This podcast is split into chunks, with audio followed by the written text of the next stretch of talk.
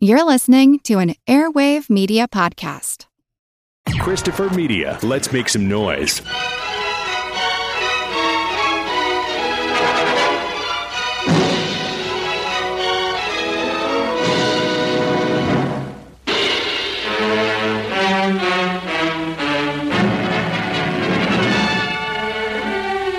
To Be or Not to Be is truly an outstanding motion picture, an exciting romantic comedy keyed to an ever mounting tempo of suspense. To Be or Not to Be brings you the screen's beloved star, Carole Lombard, in the kind of role that won her the applause of millions. And that mirthmaker of the movies, that Casanova of the radio, your favorite comedian, Jack Benny, in something entirely new, something surprisingly different, and it's hilarious all the way. To Be or Not to Be is a swift moving comedy melodrama, enriched by the magic that sparkles in every Ernst Lubitsch production. It's the picture everyone will want to see.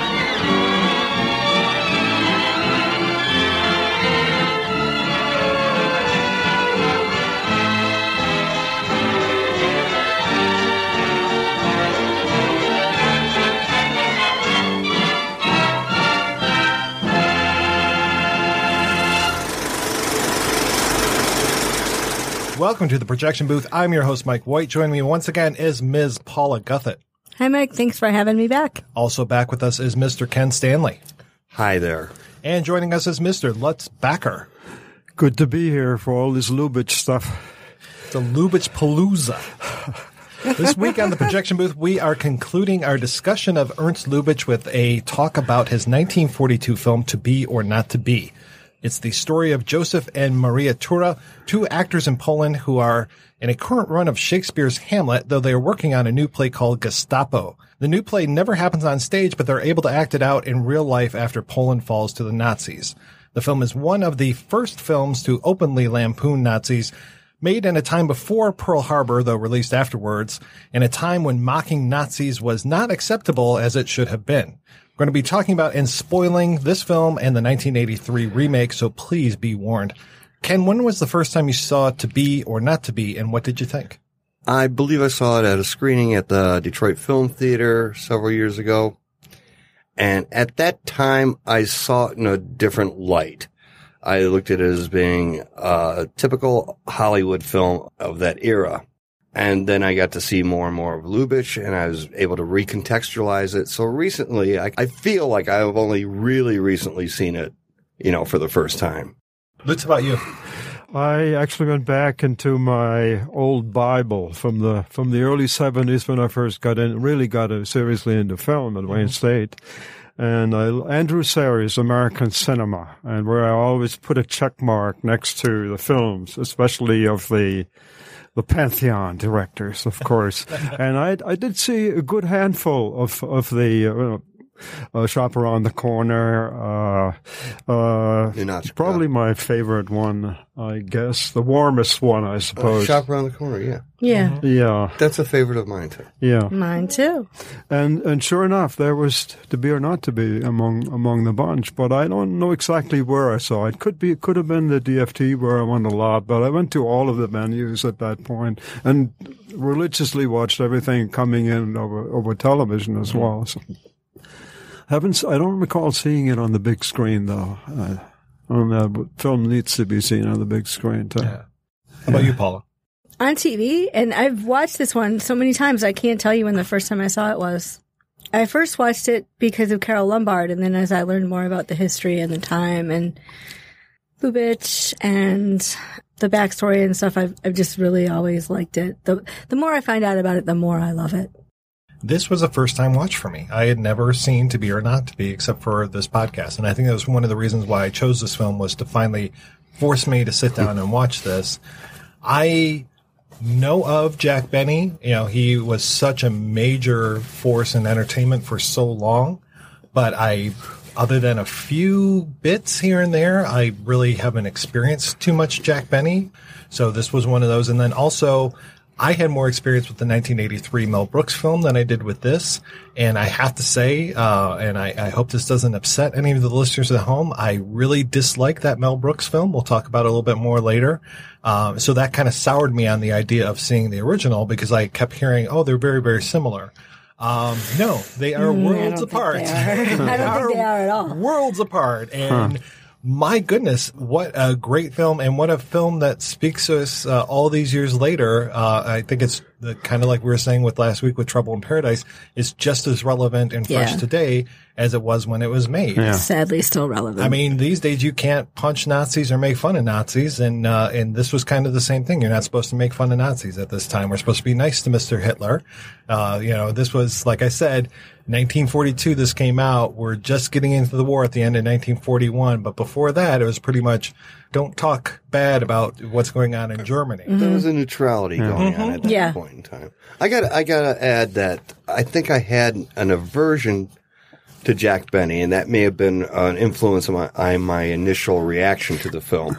Growing up, that was Jack Benny was what my mother watched on Oh, TV. Huh. You know, oh, and so Yeah, I didn't- I was uh, it may be unfair of me to have made that judgment, but when I was a kid and first started watching television, that was when you know the Beatles hit and stuff. So anything that seemed adult like or something that the parents were watching, Mhm. that was something that I had an aversion to Right. naturally. Now, of course, I've grown up, matured, gotten old, and go back to that stuff, and it was great. It was terrific. You know, in fact, I've learned more about Jack Benny in the course of doing research for this and stuff. And he actually had a battle with the network that put him on television because he had been on radio for years and years Oh, and years. And they didn't want, whatever network wanted to do a show on television, they did not want Rochester to be part of it. Mm.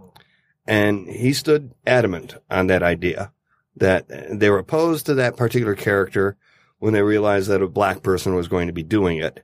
And at that time, they tried to want him to make things simple. But Benny says, you take Rochester or you, or you don't get me. Right.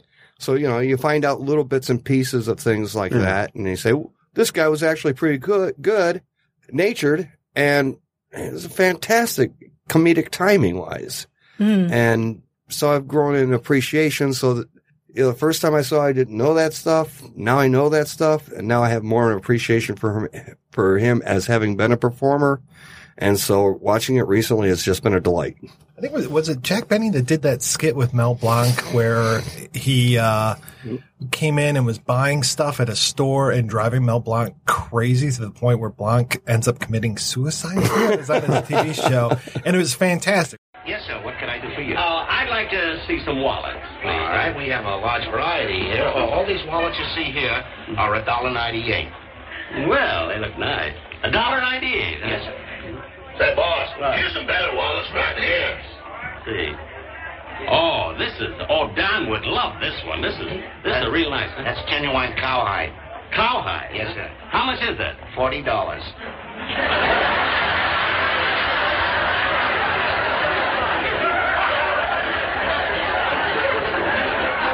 Been with a long time, boss.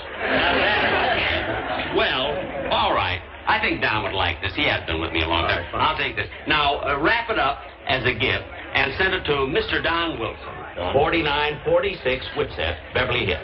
Hmm? Yes, sir. Oh, here's your money. Forty dollars. Forty dollars. Yes, sir. I'll, I'll make a nice package. Yeah, to do that. Wrap it up in a nice Christmas package. Beautiful, beautiful. That's a 10. Let's see, there's 20, 10. There's $40. All right, and, and thank you very much. You're, you're welcome. Oh, wait a minute. Before you put them, I want to write a nice note. All right. For him, you know, a little card for Don. Just one second. To Don. This gift is from Jackie. Oh, golly, oh, shucks. I hope that you like it. It costs 40 bucks.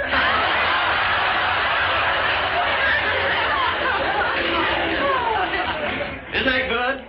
Yeah, it would tough to get around for a dollar ninety-eight. that rapport that he had with Rochester, especially on the radio, that's kind of where I finally first got turned on to him.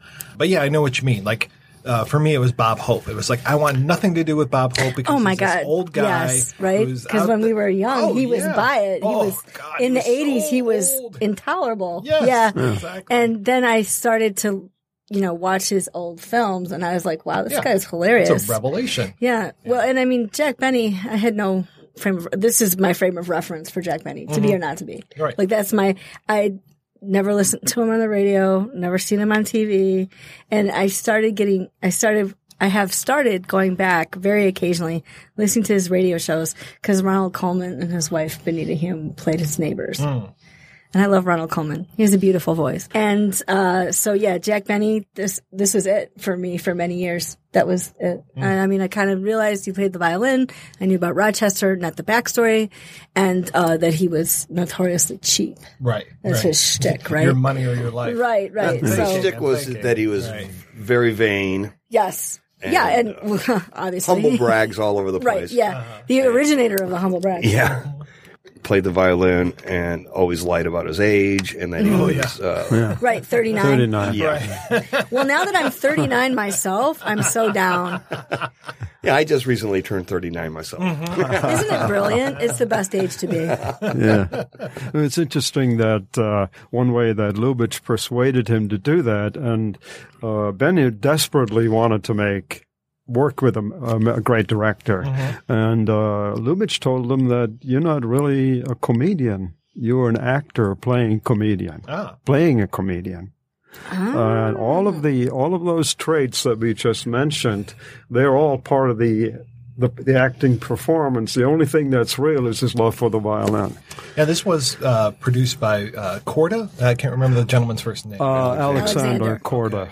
Tell me a little bit about the the backstory to that. Well, it's it's a really fascinating backstory because this this confluence of things happening that made this ultimately uh, as good a place to make a film as the, as Paramount had been because of all, all of these coincidences that gave him the best possible crew and the best possible um, major collaborators.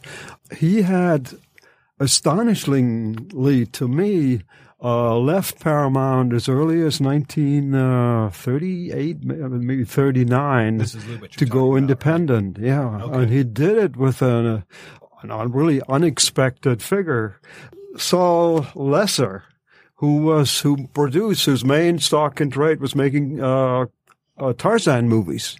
Upper, lower, you know, in the upper range of, of not quite poverty row, but, you know, not too far above that. plus. And so, C plus. Yeah, he was, he, uh, so it's, it's odd that, that, uh, that Lubitsch wanted to, wanted to work Right. with him. yeah, why And he, he Wagner that star? agreed to make film, the, f- each of the four films that we're, that we're going to make for $30,000 plus the percentage then. Mm-hmm.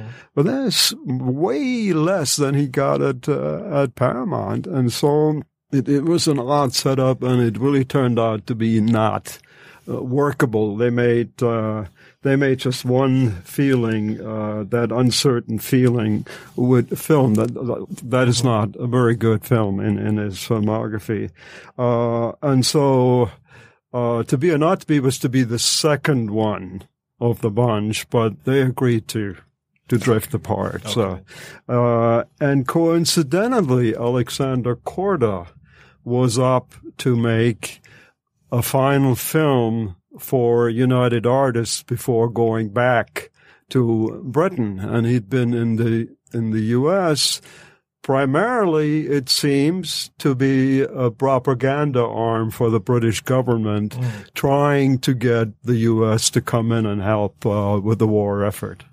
And he got knighted as soon as he got back. So he was, he really apparently did a good job. Right. Of it. Didn't he go on to produce The Third Man, or am I thinking of somebody else? Uh, he, I think he was involved Yeah. for that. I know he produced that Hamilton woman, Uh, which was um a bit propagandistic. Yeah, that was the first. one. the- That was the second one. He came over with uh, Thief of Baghdad Got it. uh, to finish that because the North African locations for that were overrun by the mm. the war, Nazis. and so they had to find different locations. And he had a brother that was involved. Vincent Korda Vincent was Korda. great, great production designer. Right. Okay. Yeah. So they he finished Thief of Baghdad, made that Hamilton woman, made Lydia, and then finally The Jungle Book.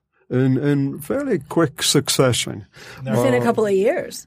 Yeah. A couple of years, two, three years Right. at the most. And he did all of that at General Service Studios, which I'm familiar with because I'm writing a book about Reynolds Studio Independent Production, and that's the key studio that I'm dealing with. So I knew about all of that. And mm-hmm. all of a sudden it goes off to Goldwyn, which was a comp- competitor studio to General Service, but the one with the greatest reputation had been United Artists Studios. And then Goldwyn took us over, but there was still this connection with UA. And, uh, besides the Gold, the Goldwyn films, some United Artists related films were made there. Trouble is that Korda, uh, was running late, was over budget with Jungle Book and couldn't get the money. And so if United Artists wanted to stay on good terms with Korda, which they wanted to, they had to come up with a funding for it. They did, and they did a very unusual thing for United Artists, which was to make the film themselves. United Artists didn't get involved in production. And uh, they were usually. distribution, right? So it's, it was a very unusual setup. They started a, a production company called Romaine Film Corporation, and they come, came up with a production loan from the Bank of America for 1.2 million, which is about what they spent. Uh, on making the film, which is pretty substantial. It's a longer film than Trouble in Paradise, but Trouble in Paradise was made for only five twenty, five hundred and twenty thousand dollars. Uh, and so we had Sol Lesser having made that that one film with him at uh, Goldwyn Studio. Uh, so there was that connection with Goldwyn Studios already. Uh, and now Korda with with his connection to UA and uh, and and he had a connection with Gold, with Goldwyn as well. Uh, Corda brought in his terrific personnel that he had on the on the um, General Service Studios films. Uh, Rudolph Mate, who was one of the great uh, cinematographers. Vince, his brother Vincent Korda, was a wonderful production designer, and also Lawrence Butler, uh, who was uh, f- fabulous. If you watch all those films that they made at General Service, you can know what a great uh, special effects man uh, he was, and you can see that along with Vincent Korda's contribution in that opening sequence where you see the city, and it's all that's all special. That's not nothing there is is real. Uh, it's all back backlot magic.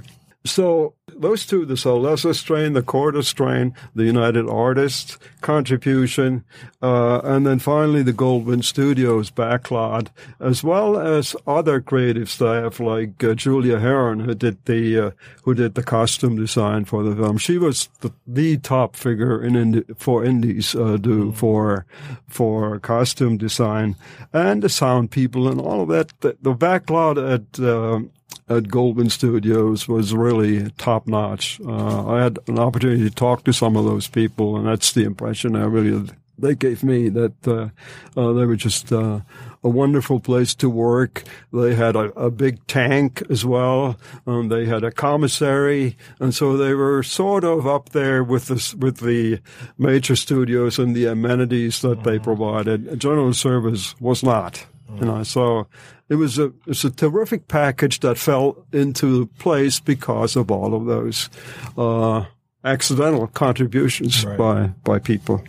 I want to talk about that opening uh, and just you know I talked a lot on the last episode about the way that our our expectations are subverted. You know, talking about that the trash man on the gondolier, and this is very much that same kind of thing as far as having our our uh, expectations subverted. As far as we open up with Hitler on a street in Poland. And this very, I think you used the word bombastic uh, voiceover artist We're in Warsaw, the capital of Poland. It's August 1939. Europe is still at peace. At the moment, life in Warsaw is going on as normally as ever.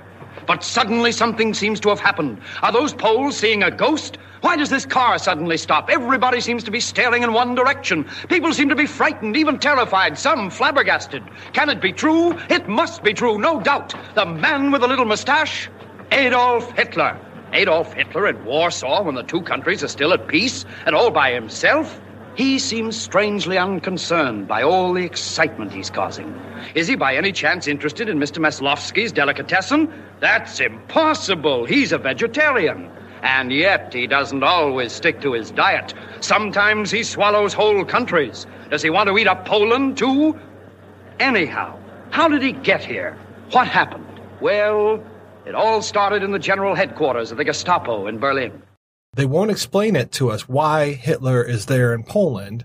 And then we go to a uh, Gestapo office, and now here we see Jack Benny as this Gestapo officer, and there's this very elaborate scene of him getting a confession out of a child about his the the child's father is not happy with Hitler, and there's this whole thing of, of there's a, a, joke that's being told about Hitler being a, a piece of cheese, and then eventually we get uh, Hitler coming into the scene.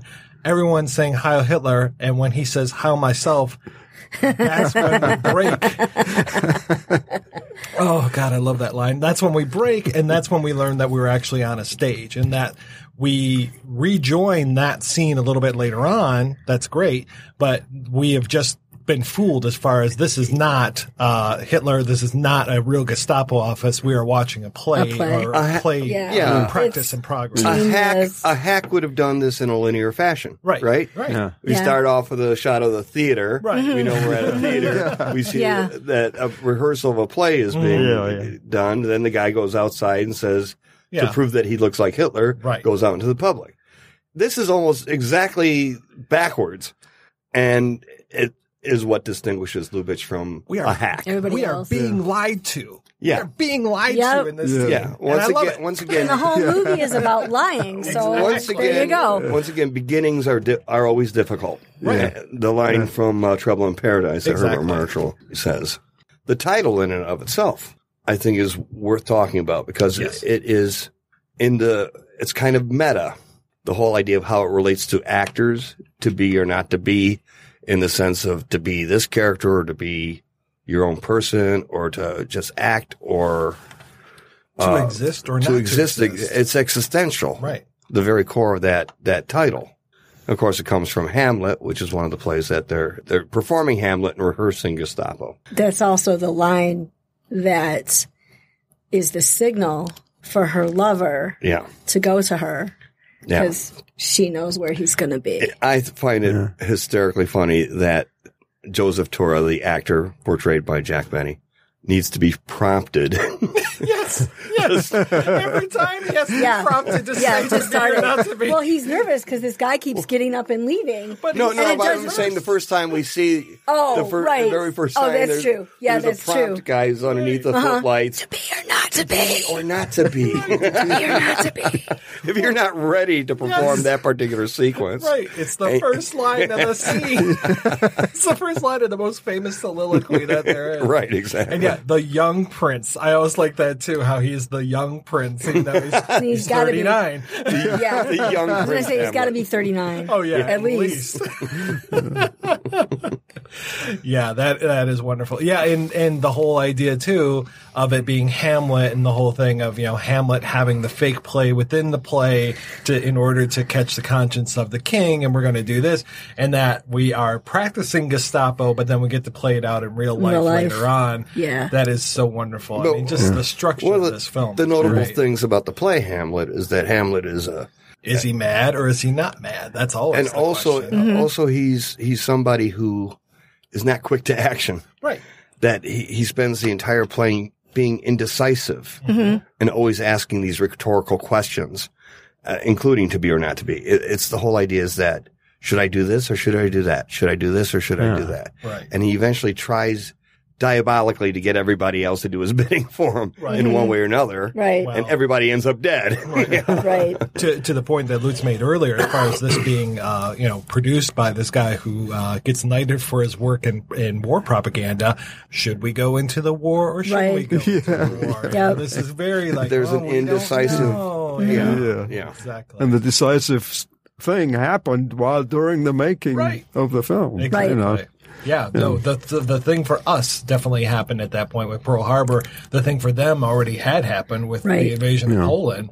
and we're not doing anything Yeah. about Yep. that. The U.S. Yeah. is, is sitting on their hands, and we're just like, So embarrassing. should we be or should we not be? We're turning back uh, boatloads of Jewish people, Jewish refugees, and you know, talking with uh, we'll, we'll hear the interview with uh, uh, Joseph McBride later, but.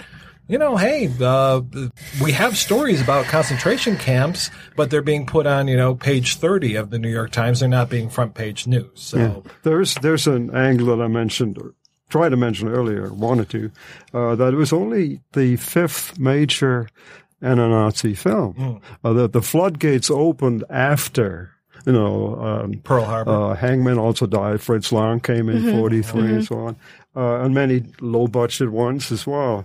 But, uh, there was the first one in 39 at Warner Brothers, which was the most aggressive and, and against the and in, in the anti-Nazi movie, Confessions of a Nazi Spy by Anatole Litvak, the, the Mortal Storm by Frank Borzage in James Stewart. 19 mid 1940, re, uh, all release dates. Manhunt by Lang in June of 1941, and so and Sarnite by John Cromwell, also in mid 1941, and so this was certainly he was being relatively aggressive with Yes. uh, with doing that. Well, in America, there was a general kind of uh, neutrality for a certain amount of time. Prominent Americans were actually boosters of Hitler Yeah. to one extent or another. Uh, there's at least Henry Ford was at least sympathetic. Charles Lindbergh. Well, they were, Yeah. Was Ford and GM sideline. were meeting in New York City with German representatives. oh, yeah. Oh, yeah. because Ford was a they wanted major to, backer of, uh, yeah, and they wanted to hedge their bets in case the Nazis took over everything. Yeah, no, I mean, Henry Ford himself loved the Nazis, loved what the Nazis represented, and was all about, you know, white power and white supremacy. So it's just Yeah, it's, Cheap labor. really embarrassing. Yeah, yeah, exactly. it is. Cheap It's labor. really embarrassing. And then the whole story about the consulate in uh, in in L.A.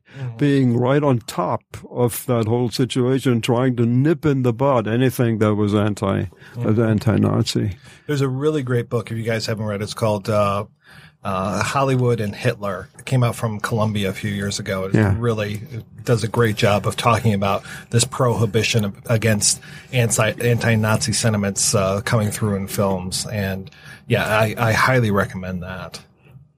I have to say too that Pearl Harbor had a was had a very great effect on Carole Lombard. Um, I don't know if it's time for me to Yeah, talk please about talk that. about Carole Lombard because she is She was she's a war hero in my opinion. She's a war hero. So Carole Lombard, obviously the star Maria Tura, um, she was born on October sixth, nineteen oh eight, in Fort Wayne, Indiana, as Jane Alice Peters. And she had started in the silent era at the age of twelve. And by the late twenties, she was starring in Mack Sennett comedies. And she was a tomboy, loved to run around, do her own stunts, all of that stuff and she survived into talkies. She had an acceptable voice, what have you. um, and so she had signed with Paramount and they weren't quite sure what to do with their new star. This was in the early 30s. She was also known as the profane angel because she swore like a sailor, but she looked like an angel. So when Pearl Harbor happened, uh, immediately Hollywood kind of came together. Like there was the, the victory, um, Hollywood Victory Committee and Bette Davis and John Garfield put together the canteen, Hollywood Canteen, and all of that stuff. So it was like, I feel like the actors were into it. And so Clark Gable was the chair of this Hollywood Victory Committee and she went on a war bond drive very early, like January 1942, like it had just happened. The day after she sold uh, the record amount of war bonds, she sold $2 million worth of war bonds in one day. Then she decided to fly home to Hollywood because she thought Clark Gable might be carrying on with his co-star at the time, Lana Turner. And so she hopped on a DC-3 with her mother and Clark Gable's agent who had been accompanying her on this trip. And they couldn't make it. She was in Indiana and she needed to get to Hollywood. They couldn't make it the whole way. So they stopped in Las Vegas and when they took off again, the plane crashed into a mountain and everyone aboard perished. She was the first woman killed in World War II, the first American woman to die hmm. on a war mission in World War II, and she was awarded the Medal of Freedom posthumously. And Clark Gable never got over his guilt that she wanted to get back so soon because of his lifestyle. And the irony is he had actually been planning a surprise welcome back party for her. Uh, with Lana Turner. I don't know if Lana yeah. Turner was involved, but he wasn't fooling around with Lana Turner. Oh, jeez. Um, That's Johnny terrible. Stompanato. right? I think that wasn't until later, but um, it, it was not the case. I'm not saying he never fooled around. I wasn't there, but in this case, it was not true. He was um, planning a surprise victory party for her. I know she was- welcome party. She was very patriotic. I know that. She was that very patriotic. She had a signed a contract, which in today's dollars would have amounted to something like seven million dollars a year, and during the contract system back then. And she, she pointed out that, you know, yeah, it's a lot of money. I give eighty percent of my income back in taxes, and I'm proud to do that. Oh, good. And Yeah. FDR like Mhm. cited her and uh, Mhm. and wrote a letter to her saying they appreciated that she would make that statement Mhm. that she had no problems helping her country with that giant tax Mhm. burden upon Yeah, her. right. You know, a lot of people would have complained about it, right? Mhm. Yeah, I mean, today can you For sure. Everyone someone- complains about it. Yeah. Everyone does. Yeah, And so To Be or Not To Be was her final film. Yeah. Yeah, and they say that her death might have negatively affected the box office of it, but I mean, who knows? I don't know about that. Also, how are they going to promote this film? You know, I mean, I guess they're going to promote it as an anti-Nazi film, but still at the same time, it was, some people saw this as being in such poor taste that they were making fun of the Mhm. Nazis rather than, you know, criminalizing them. I mean, Yeah. but, and we can talk about that as far as parody versus, you know, outright outrage. Mhm. And I'm somebody more to, uh, parody something or to poke fun at it, uh, you know, just to point out the absurdity. Mhm. It's easier to laugh than to, to get angry sometimes. Yeah. And certainly more people are going to, if you can sneak it in in the humor, more people are going to Oh, yeah. listen to it than are going to listen to somebody preaching or, Right. It's much easier to slip that knife in uh, between the ribs if you're making them laugh at the same time. you know, but it's the way people tend to approach things, and it has to deal with sensibilities. And I think that the public sensibilities at that time, because they had loved ones who were fighting the war Mhm. uh, after the war had officially started, you know, and so it's tough for them. A, a lot of people, if they had a son, a brother, you know, who was actually over there Mhm. uh, risking their lives on a day to day basis, it'd be tough to say, well, let's just parody these people. Right. No, uh, the propagandistic approach was far more to their liking. Mhm. You know, the, the, uh, horrible, what we see now is being like the horrible, like Warner Brothers cartoons depictions of Japanese and, Mhm. and Mhm. whatnot, uh, the, those characterizations and stuff that were, uh, you know, got way past the ideology of the war, way past the ideology of the, of Hitler and Mussolini and, and actually attacked the nationalities. Right. You know, that's something Lubitsch is, it's just not in his DNA to mm-hmm. do that to begin with. But I think that that is what the people were so mad and angry and worried about their loved ones that they couldn't help but to hate, genuinely hate, and it would get to that level. Mhm. And the propaganda, more propagandistic films supplied that kind of. I mean, we, we get to some of those points. I mean, we hear the word concentration camp quite a few times, but it's funny. I mean, this, this movie is really hilarious. And I, I just, uh, Yeah. I, I can't help but, but, you know, I mean, they're doing everything right as far as I'm concerned, as far as the jokes, everything lands and you know that there are horrible things going on. But yeah, to your point, Paul, it's not preachy, but there are moments in here. I mean, especially the Shylock speech and the way that that comes back three times in this film. I mean, again, another nice nod to Shakespeare going on. And I think there's even a Friends Romans Countrymen, uh, uh, line at some point. So we really have this whole script just steeped in Shakespearean references. It works. Everything works.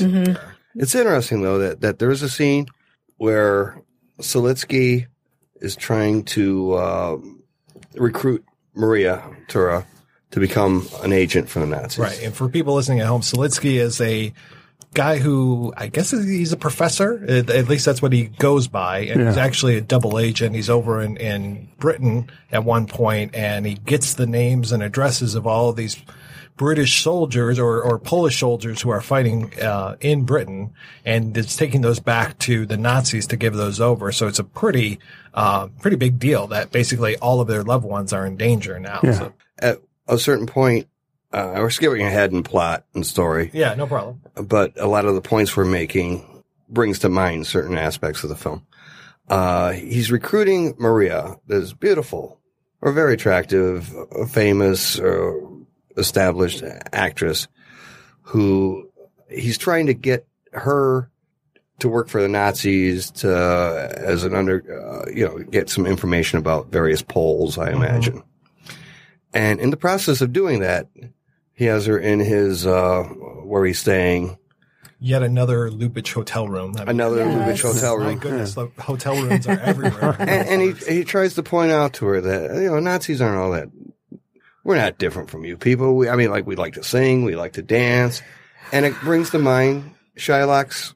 exactly. Shylock's. Mm-hmm. Uh, have I not? You know. If you If you prick me, Right, do right. not bleed. So so that's the way Lubitsch approaches things. hmm I mean, it's like he wants to, to remind you that these are people too, right, and it's the ideology that should be uh, right. That's hated. the villain. because once again, I think I, I I spoke with you briefly earlier today about this. Is he Lubitsch doesn't have like any real monster Mhm. in any of his films that you can obviously point to and say that guy is evil incarnate, or that's the manifestation of, of the worst human impulses. Though it is nice that when the real Hitler shows up later in the film, that he doesn't give him any voice. He does not. He and just gives Bronski- him, yeah, gives Bronski- voice through Bronski. Yeah. But Brodsky publicly Right. in a public like in the confrontation with Greenberg in the corridor, hmm he doesn't say a word as No, Hitler. exactly. And as Hitler in, in public, hmm He doesn't say a word as Hitler. True. He only speaks with the Hitler disguise on when he's talking to his other actors outside of the context of any kind of public. Mhm. thing. So Nazism itself is not given any voice in the film.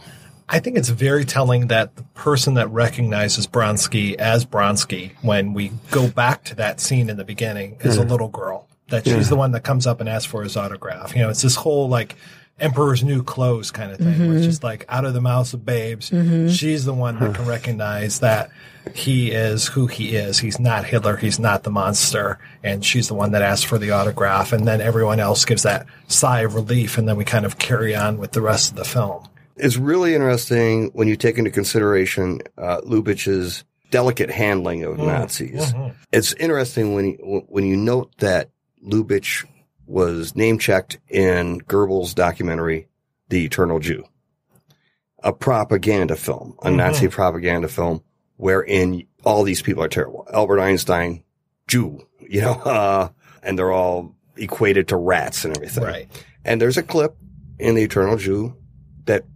focuses on Lubitsch. So he had been propagandized as being the scum of the earth or whatever just a couple years prior, probably a, a year prior to the production of To Be or Not to Be. And yet he has this still, this deft handling of, of Nazism and, and that situation. And he doesn't demonize anybody like he himself got demonized by them. Yeah, and it goes back to his early comedies where he was a prototypical caricature of a Yeah. of a Jew. Right. You Yeah. know, so that, that's where they picked it up. Jack Benny was kind of doing that as well. I mean, we talked about the the aspects of his character of Jack Benny and that whole thing of him being so cheap. I mean, that just speaks to like the Jewishness of the character as Yeah. well. I think, Yeah. and just it, you know, you talked about Carole Lombard as being you know, who she is, and then Jack Benny being the other half of this equation, who has real skin in the game by being an American Jew in this situation. I think he grew up in Europe, or his family was from Europe, so he's got vested interest in this kind of stuff.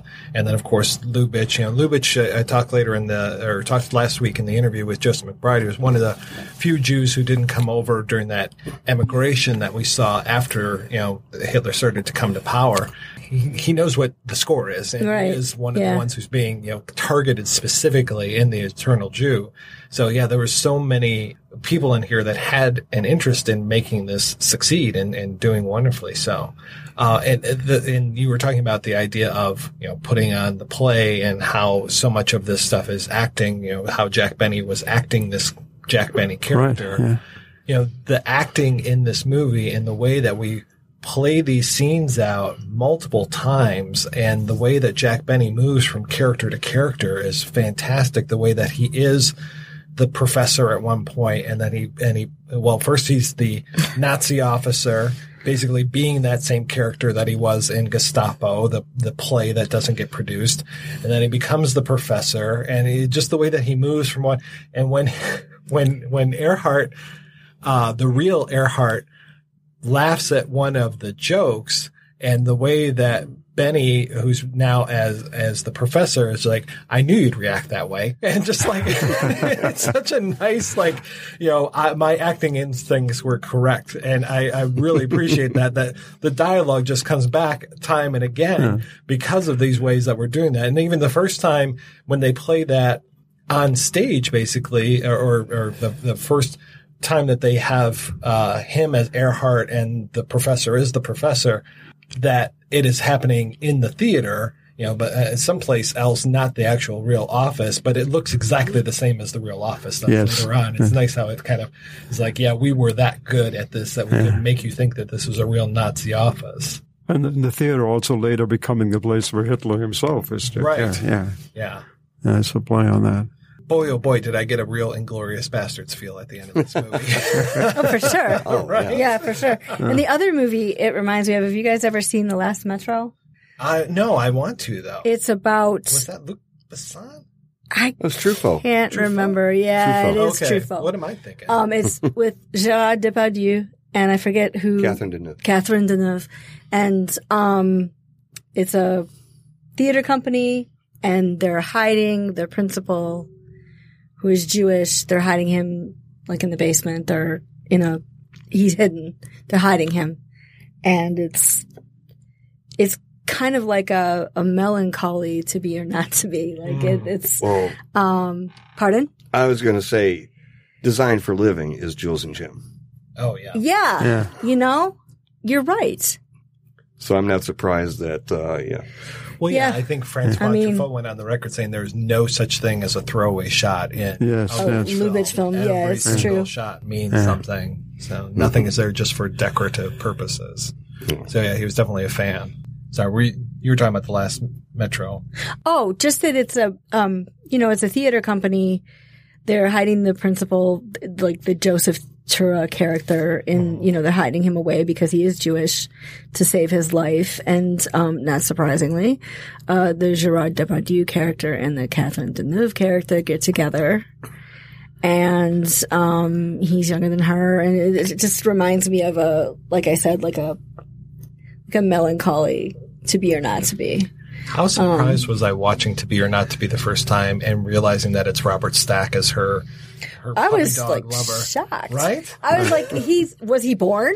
Like, I mean, the guy had a really long career. Oh yeah. Um, he must have been. I mean, I could look this up obviously, but it must have been like in his twenties. I mean, I can't imagine. but he's still Robert Stack. He He's still, has still, that yeah. voice, Oh which yeah. is great. No, the voice, totally. but the look yeah. Mm-hmm. is a little bit different. Yeah. Like the hair can- is wavier or something. Yeah. Uh, They- so I didn't really make that connection immediately. That that I was think the it guy. took me a couple watches to Yeah. be like, oh my god, that's Robert Stack, like the Robert Stack, like not like Robert Stack Senior and Robert Right. Stack Junior, like Alan Hale or Lon Chaney, but Right. it's Robert Stack, and he's got his own little comedic Oh, thing yeah, going he's too. great. Like he's The scenes in the bedroom not- when uh, yeah, when. Jack Benny comes. yeah in? right Oh yeah, that's wonderful. yeah I love that. Uh, when he's introduced in the film, when Robert Stack first appears, it's because he's been sending a mash note, more or less. Yeah. and it's gotten backstage to Maria Tura. He wants to set up a, a meeting with her. Mhm.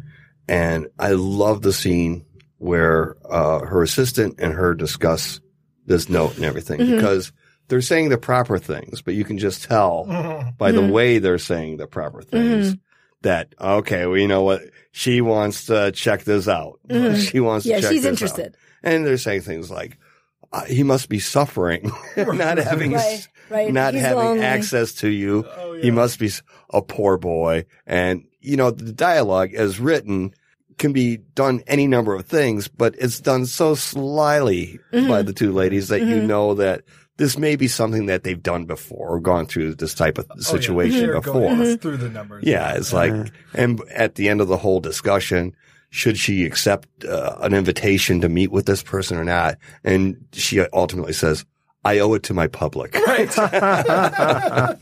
Oh, and the, those things when he comes back and he's questioning her about all those things. She's like, "What are you talking about?" And then that he was such a big admirer that he read all the movie Right. magazines, that- which are completely phony and Oh. you know all made out. Like, what what happened to the fish? It's like, what the hell are you talking about? Yeah, yeah, yeah, yeah, yeah. I, I love that uh, Lubitsch It's not the only time in the film that, that he kind of like takes a, a poke at inside show business type of thing. Just bringing up the idea that, that the notion that the fan magazines may be full of shit. Oh, yeah. Yeah. And the relationship between actors and actresses and their public Mhm. are not necessarily what Hollywood publicity machine would have you believe, Mhm. you know? And there's always a certain amount of deception in his films. Oh, Not yeah. in a mean way, but people are always kind of deceiving or well, this whole thing, Yeah, this, this whole, whole thing movie is is all deception. deception. Yeah. yeah. Even to a certain extent in um, Trouble in Paradise, where we had discussed appearance versus reality. Oh yeah, yeah. Lily's phone call and all that. Yeah, we can talk about how chaste the relationship is between Robert Stack and Carole Lombard in here, but you know, there's still that moment when uh, she's talking about if they had a baby, if she and and uh, and, and Jack Benny had a baby together. Sweetheart, the dress stinks. You're only afraid I'm running away with the sea. I afraid? Why should I be? No, of course not. You're the greatest actor in the world. Everybody knows that, including you. Don't be a prima donna. Whenever there's a chance to take the spotlight away from me, it's becoming ridiculous the way you grab attention. Whenever I start to tell a story, you finish it. If I go on a diet, you lose the weight. If I have a cold, you cough. And if we should ever have a baby, I'm not so sure I'd be the mother. I'm satisfied to be the father.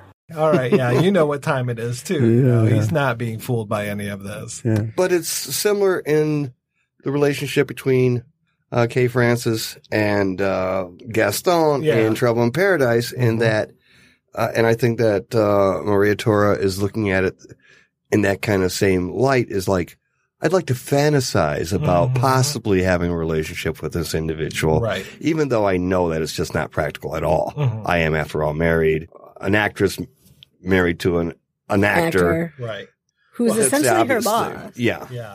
And But as it's soon- intriguing. Tell me about how much dynamite you can drop. Right, Right, right. Oh yeah, which totally. Well, is, I mean, talk about coded sexual metaphor. Yeah. right Of course, of course. But they're both terribly vain. Oh yes. Joseph and Maria are both very, very vain. And this is this is drawing someone in who's willing to praise right, them. right. You know, so who can like- resist? Yeah, Right. exactly. Well, of course, you've heard Even of if tour. yeah, Yeah. right. and and the whole thing of uh, when Robert Stack, you know, first meets her, and the, he starts spinning that whole thing about how they can be together, and as soon as he talks about taking her out of the acting life, then that's it. It's over. Yeah, yeah. Yeah. You're just going to be around It's- to sing my praises. You Right. stepped o- you stepped over the line Oh, there, yeah. buddy. yeah, it's not Come on, this isn't real. It was never real happen. to begin with. Yeah. Right. I want to talk about concentration camp Ehrhardt. Uh, Colonel, you're quite famous in London. You know what they call you? Concentration Camp Ehrhardt. Oh, they do, do they? so they call me concentration camp I, uh, I thought you would react just that way.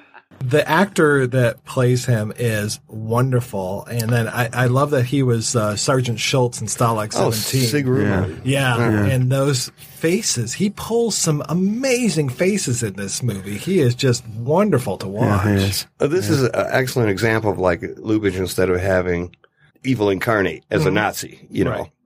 he's like a amiable, amiable goof. yeah. He is such a goof, yeah. Yeah. And then his aide de camp, uh, Sar- uh, Captain Schultz. Schultz, yes, Schultz. which is funny. And then he's played by what Henry Victor, the guy who was Hercules in Freaks. So that was so nice to see him. And and my God, the Yes. comic timing on him, he was fantastic too. The worst things you can say about the na- Nazis who are actually depicted in this film is that they're a little stiff. That's the worst thing you can say about them. Yeah. Is that they're a little stiff, they're a little formal, they don't seem to have a great sense of humor. Right. That's about the worst thing you can say about them. Well, and the only real bad guy in here is that professor and the one that, you know he wants to And he's the one who gets to die. and he's the one who gets to die and I think that's perfect for him. I, I, But still, in all, I mean, like he has moments like yeah, he said, does have his and he does make his case Mhm. where he's like, I like to sing, I like to dance, you know. right. If you prick me, do I not bleed? Right. By the end of the night, though, you'll be saying "Sieg Heil," which I Right. think is kind of also a sexually coded metaphor. Which is an odd sexually coded Right, metaphor. yeah. I think Stephen Miller uses that as a pickup line. oh my god, I wouldn't be surprised. Right. I just read that when war breaks out in Poland, there's a scene where gravestones are destroyed by the bombing of German forces. And one of the gravestones says Benjamin Kubelsky, which was Oh, Jack, Jack Benny's, Benny's real real name. name. Yeah. Also, that his father wasn't too thrilled with him Yeah, here he uh, for making stood that up movie. and walked, out of the room. Yeah. when, when, I think it was just too soon. Oh, yeah. Too soon to not be condemning them outright. Like you said, the propagandic approach was probably most preferred Mm-hmm. So at the guys- time. In the appointment book, where they're looking to see uh, Maria Torres' name in the appointment book. Oh, okay, yeah. The name just underneath hers is Schindler. Oh, wow. it's just something I noticed right. last night. So. Ah, he was on the list. Huh? You notice this list, huh? I'm always making lists. Oh. In fact, that's probably why Steven Spielberg cast me as Oskar Schindler, Schindler's List. I said, Steven, I make lists all the time. And he said, that's exactly what I'm looking for.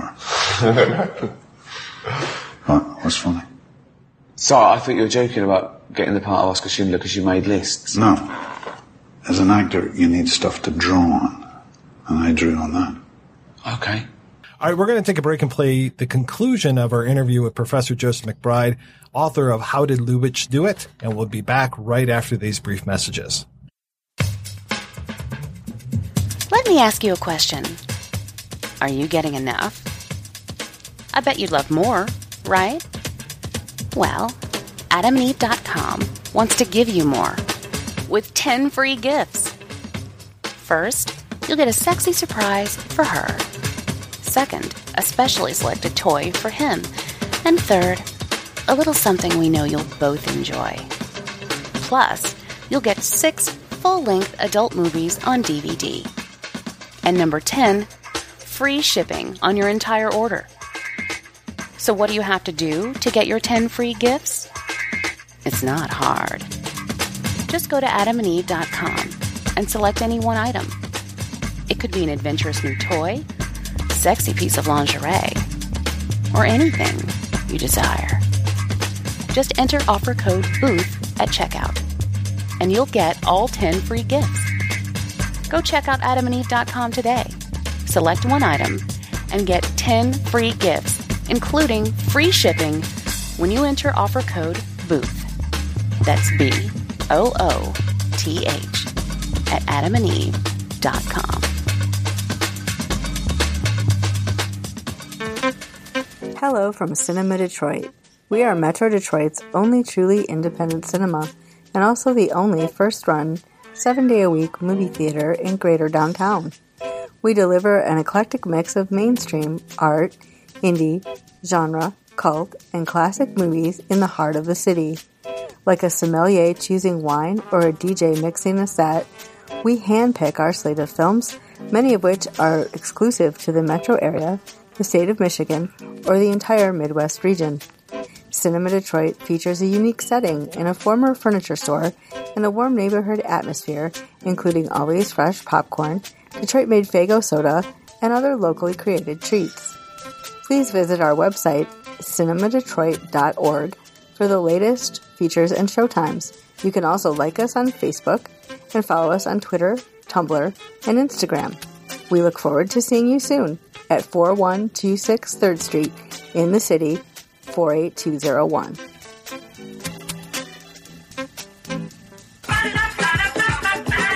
All right, I'm here with Bill Byforce and Mr. Chris to tell you a little bit about Outside the Cinema. All right, Reverend Scott, take us to church. Uh, what can we expect to find from a typical show? Two hours of just random blabber. Uh, is there anyone's coattails you rode in on to popularity? I'm the guy that f***ing burns the coattails and then pisses on them. You review all these exploitation, horror, comedy, cult, and often all around terrible movies. You must have a strong driving force that keeps you going. Ego. And I don't know if I've heard you say that before. Uh, yeah, I've been saying that for a while. Really? I have been saying that for a while. Also, I'm high on smack. Well, it's definitely working for you guys. People are coming out in droves to support you on iTunes. We just the other day got a, a, a one star review on iTunes. Well, that is one. That is one star too many. Let me tell you, the worst fing piece of shit I've ever heard. This has been great, guys. Thanks, Scott. Ah, that was good. Oh, he's got you crying over there. I'm good for the rest of the year. Nice. That was too much. This is Adam Spiegelman, the host of my second favorite movie podcast called Proudly Resents at proudlyresents.com. And you are listening to my favorite, the number one, The Projection Booth. Mike put so much work into it. If you listen to my show, I put no work into it. Enjoy the rest of the show, you lucky son of a gun. So I know that Trouble in Paradise was based on a play, and you said that a lot of um, Lubitsch's works were. Was To Be or Not to Be also based on a play? And don't say Hamlet, please. It's a theater troupe, and they're putting on Hamlet, and they also put on a play called Gestapo, which is a fictional play that doesn't exist, but they're rehearsing it at the beginning, and then in real life they kind of act out a play about the Gestapo in a sense. But it was based on a story idea by Melchior Lengyel, who was a Hungarian Jewish writer who contributed the stories for five Lubitsch films. It was not a play, it was just an idea that he had. He also contributed the story of Ninotchka, and he was paid for just three lines of treatment of uh, Russian commissar comes to Paris, a woman who's very strict, and she has a disdain for capitalism, and when she comes to Paris, she falls in love with capitalism and, and uh, luxury, and that was the story, and they expanded that into a film, but it was the whole story.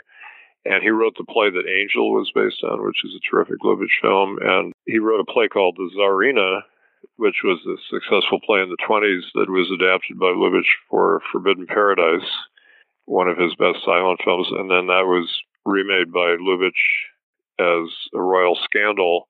Lubitsch produced that. At that point, he had had a couple of heart attacks, and his doctors were forbidding him to direct. So he kind of was sitting on the set, but it was directed by Otto Preminger, not a very good film. So Lengyel um, has credits for originating five Lubitsch films, and as I've been telling my students, don't forget who this guy is. He's, you know, because the idea is so important. It's like I once asked Billy Wilder on the screenplay credits of Sunset Boulevard, it says Charles Brackett, Billy Wilder, and D.M. Marshman Jr. And I said, Who is D.M. Marshman Jr.? It's his only film credit. He said, Oh, uh, we were thinking of making a movie about a uh, you know silent movie star. And this guy came along who was writing for Life magazine, and he said, "Why not have the silent movie star fall in love with a young uh, screenwriter?" And he becomes her kept man, and she winds up killing him. He said that's all he contributed. Well, I mean that's the whole story, right? there's, there's often somebody like that in Hollywood who comes up with the story. And Wilder once said that the crucial moment in filmmaking is the first seven seconds. He said when you get the idea because it's either good or bad. He says he thought it was fated from the beginning. The whole film, the whole long process of making a film is either going to work or it's not going to work based on the idea. You know, if the idea is no good, you know, no matter what you do, it's just not going to work. So the person who has that idea deserves a lot of credit. But it can be done badly. You know, you could give the same pitch for Ninotchka to different people, and actually they had various writers working on it, and a couple of different directors were going to do it, and they all would have done different things with it. But Lubitsch and his writing collaborators were the ones who brought it to perfection, so they deserve tremendous credit as well. So you can take a good idea and mess it up, but no matter how hard you try to mess up a good idea, something remains from it. So I bet other versions of Ninotchka might have been pretty good, but not, not maybe not great.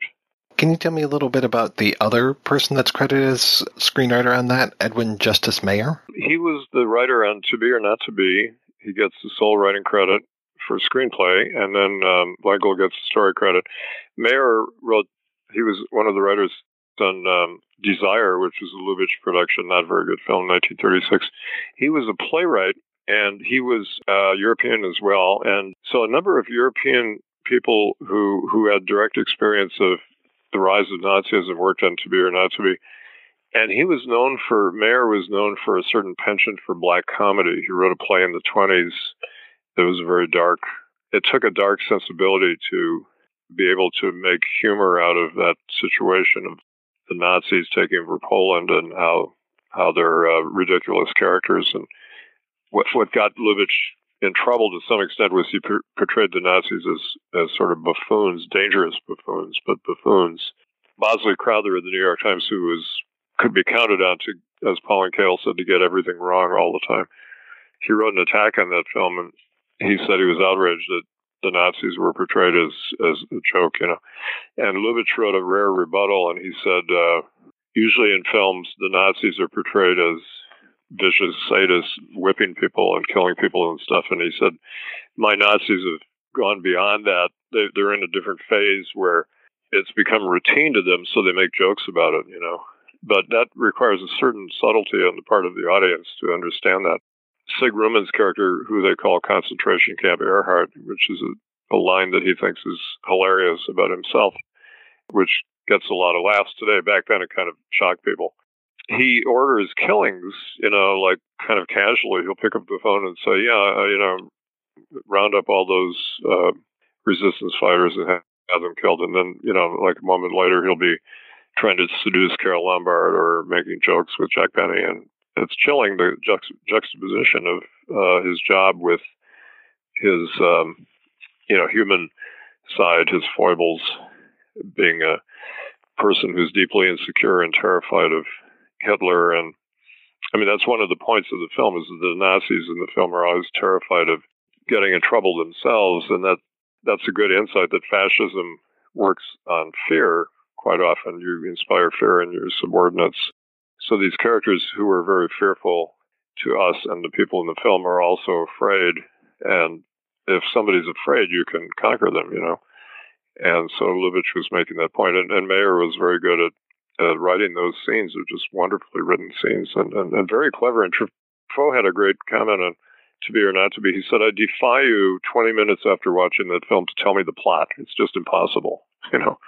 And if you ask me right now, I, you know, to explain the plot, I'd have a hard time because it's so surprising constantly. Every time you see that film, it's surprising. I showed it the other day in class, and I, toward the end, I kind of forgot how they're going to get out of this final mess that they're in and how they plan to do it. And, and that's, that's really interesting because the film is so fresh if it surprises you each time you see it, you know, because I've seen some films 20, 30, 40 times or more, and you know every line, you know every scene, and maybe after a while you get a little tired of it.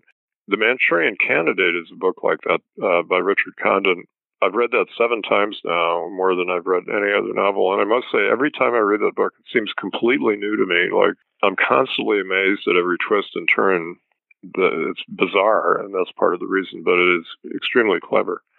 And so, uh, To Be or Not to Be has that audacity, and part of it is the extreme intelligence of the characters outwitting the Nazis. Like when Jack Benny is um, confronted with a, a dead body, it's kind of you know hard to explain, and he figures out in a flash how to get out of the situation. And it might take a, a normal person longer to figure out what to do, or not, most of us couldn't even figure out how to get out of that situation. But he he's so clever; he figures it out and Lubitsch doesn't waste time showing him standing around thinking about it too much.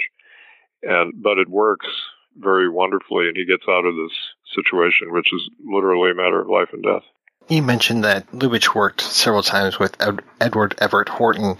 It doesn't seem like he had a troupe of actors that he would work with over and over again. How was he to work with with uh, his leading people?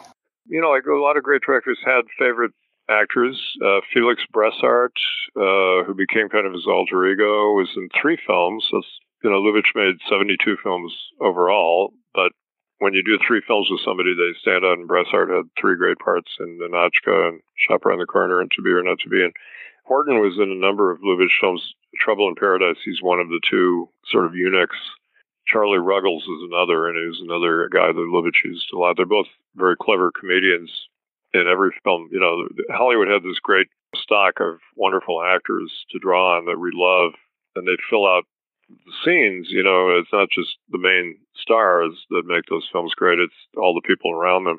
great directors like Lubitsch or Ford or Sturges, to name three, Capra, they had certain favorite actors who pop up all the time, and uh, that gives pleasure to us. That oh, here's Harry Carey Jr. again. We love him, and we remember him in you know other Ford films, and he's doing a different kind of character or an inflection of that. Or sometimes Ford would repeat situations that they did in other films. And Capra had his favorites, uh, Clarence Muse and Lionel Stander and people like that, and uh, Claude Rains, you know, and many, many wonderful people who would populate his films. And Sturges had a fantastic stack company. And so Lubitsch has, uh, you know, Charlie Ruggles and Edward Everett Horton are both. Uh, Horton was known for prissy humor. He was kind of a clueless guy who would get outwitted and outraged about things, and that's funny. And Ruggles was sort of a madcap, kind of goofy guy, but he was always a little out of touch with reality. And he thought he was more funny and clever and good looking than he really was, which is part of the humor of that character. He plays this very dull man in Trouble in Paradise, and he says, uh, "I like to take my fun and leave it." Talking about women, you know, you know that women wouldn't give this guy the time of day, and so he's completely deluded. And the two of them are both madly in love with Kay Francis, who's very glamorous, and, and she doesn't, she's not interested in either one of them. And she says to Edward, Everett Horton a great line. She says, "You know, Francois, marriage is a beautiful mistake that two people make together." Then she pauses and says, "But with you, Francois, it would be a mistake." I think I think that's one of the wittiest lines in Lubitsch. And then it, look, it cuts to him, and he's looking upset and befuddled. He just doesn't get it. So he's pursuing her all the way through the film, and she toys with these two guys in a kind of a sadistic way, but they're also kind of like pets. They're always around, you know. And that's a running joke in the story. And then when Herbert Marshall comes in, who's a very handsome, suave, clever guy, she falls for him very quickly, and that makes these other two guys angry. And it works as a plot device because Horton is the one who exposes Marshall. You know, uh, realizes, puts it together. It's a really clever scene. It take, takes them a long time to figure out you know, it's a classic of delayed reactions. He's great at the sort of delayed slow burn, as they used to call it, you know.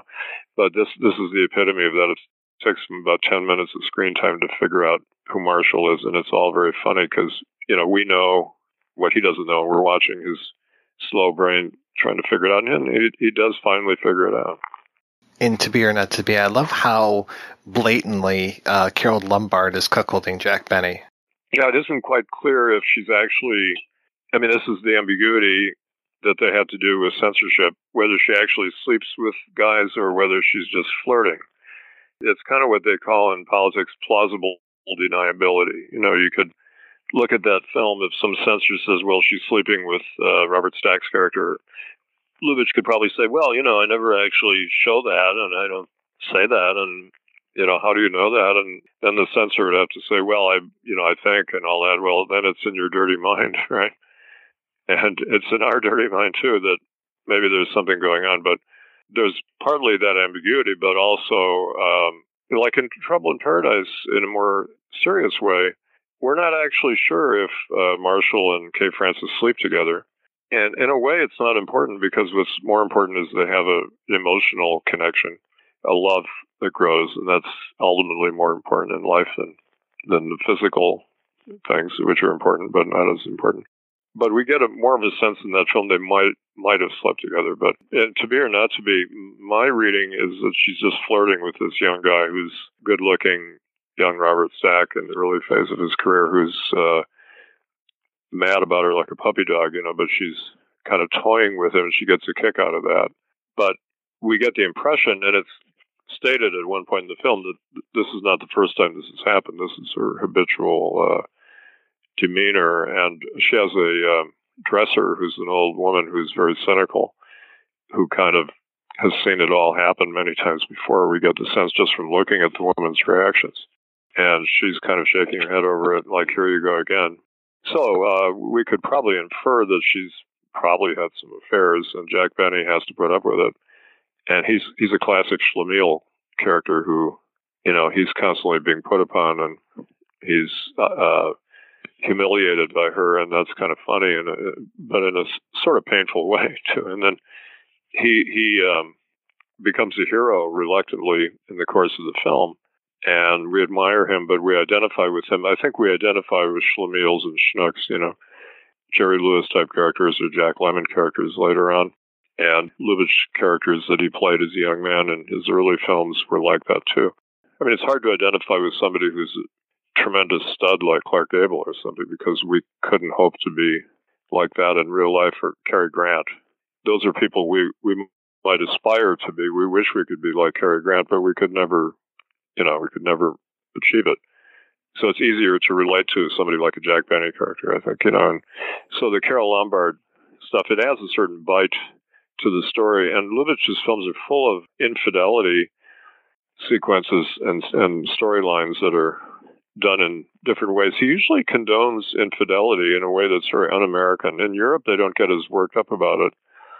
You know, like quite often a politician will have a wife and a mistress and nobody really cares. But in America, it's a big scandal, you know, and somebody could be impeached for this, you know, which seems like during the Clinton impeachment, people in Europe were kind of wondering, is America crazy or what? I mean, like this, this merits impeachment. The whole country is obsessed with this for a whole year. And, uh, I mean, it really hurt our country because it took people's eye off the ball of more serious things that were going on.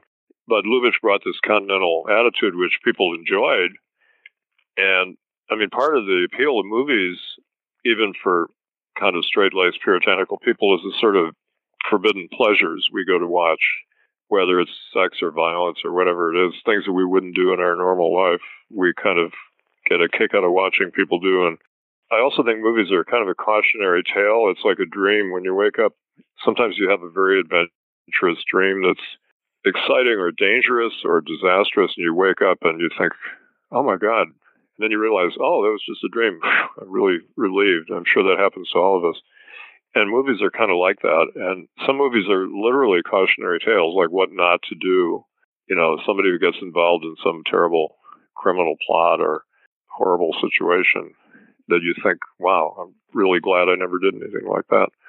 But there's also a titillating factor that you, you go to movies and you kind of enjoy Carole Lombard flirting with um, young guys, uh, even though you've liked the husband at the same time. It's kind of forbidden pleasures, you know.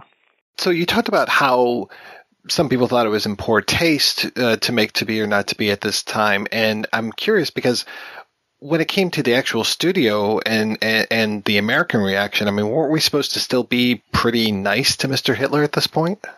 There was a there is a, a lot of literature on the subject that the American studios were um, somewhat hesitant to criticize Nazism and deal with the uh, coming war in Europe in the 30s, and there's some truth to that. There are a few few films that do deal with it that allude to it. Uh, Confessions of a Nazi Spy in 1939 was a famous one that really uh, confronted it head on. Warner Brothers was the studio that was more courageous. They had a uh, head of their Berlin office was beaten up by the Nazis, and so the, the Warners, who were liberals in, in that era, pulled their entire operation from Germany as a result. But the other studios were still dealing with Germany, and you know they wanted the money from from uh, German market, and also the foreign market in general was important to Hollywood. When World War II came in, it hurt Hollywood financially a lot because they couldn't show their films in Europe, but they were worried about it. A lot of the moguls were Jewish, and they were trying to assimilate and uh, not rock the boat, as happened with a lot of American Jews in that period. We're trying to keep a low profile. There was a lot of anti Semitism. And uh, even during the war, some rabbis and other activists were trying to get public attention on the Holocaust and trying to get our government to do something about it. And shamefully, we didn't do anything. And uh, Roosevelt felt winning the war would be the best thing to do. And then you know, that's the way to take care of Hitler. But by the time we won the war, he had killed six million Jews and several million other people in concentration camps, as well as all the other people who died. So it was not a good strategy, obviously. And uh, the American media were terrible. The New York Times uh, had a shameful record of minimizing reporting on the Holocaust. There's a whole book on that called Buried by the Times, which I'd recommend. So Hollywood was not too courageous, and they never are. But Chaplin in 1940 broke the taboo to some extent as well by making The Great Dictator, which preceded To Be or Not to Be. And that was a frontal attack on Hitler, even though it was a comedy and it was he, his character was called Adenoid Hynkel, but it was obvious that it was a spoof of Hitler, and his cronies were um, so like Goebbels' character was called Garbage, for example, and Goering was called Herring. So he ridiculed them. He said later uh, in his autobiography in the 60s that if he had known about the Holocaust, he wouldn't have made The Great Dictator.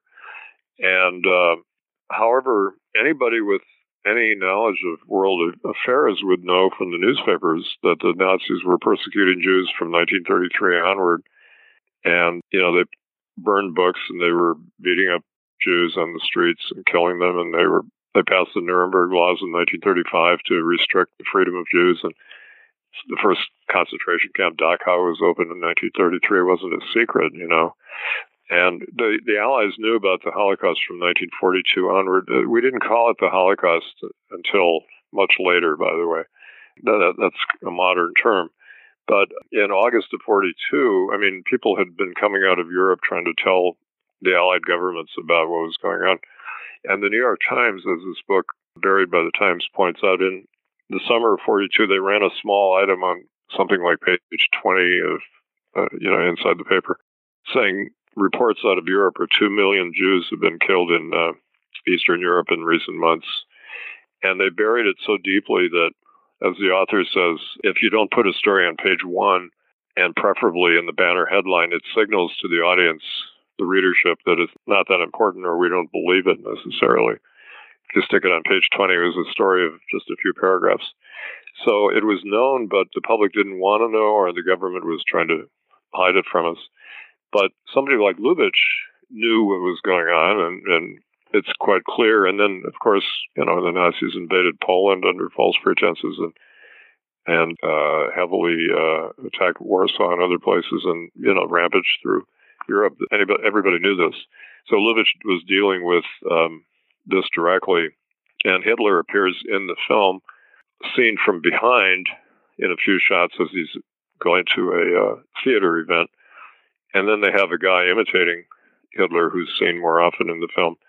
And so they're talking about him directly and in the very first scene uh, making fun of Hitler. And part of what they're doing in the film is ridiculing him.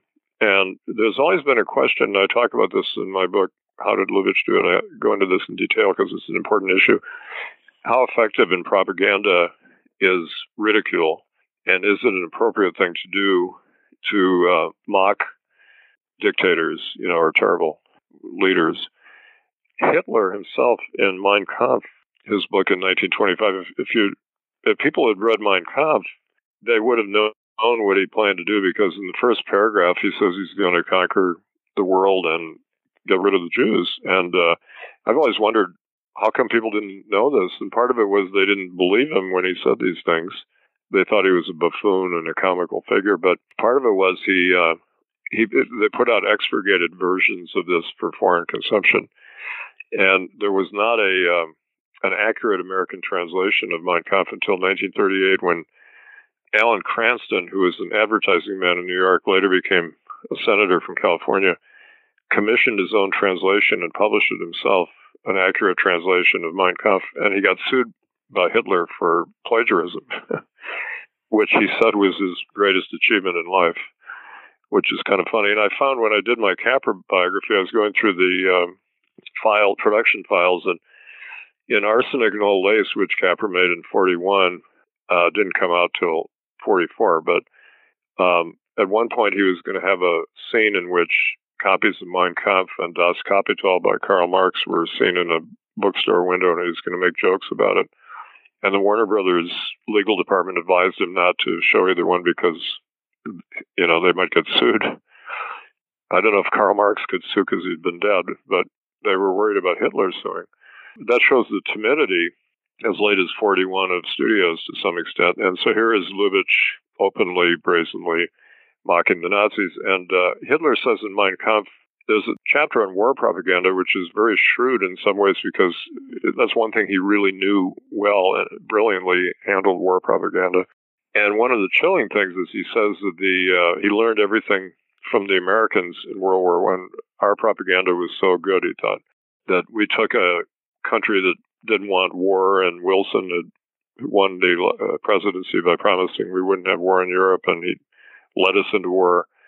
And he had Edward Bernays and Walter Lippmann, who were the chief propagandists, uh, turning the whole country around against the evil Hun, as they called the Germans, and showing, you know, they, they lied a lot about them, you know, killing babies and raping women and stuff, and a lot of this was exaggerated.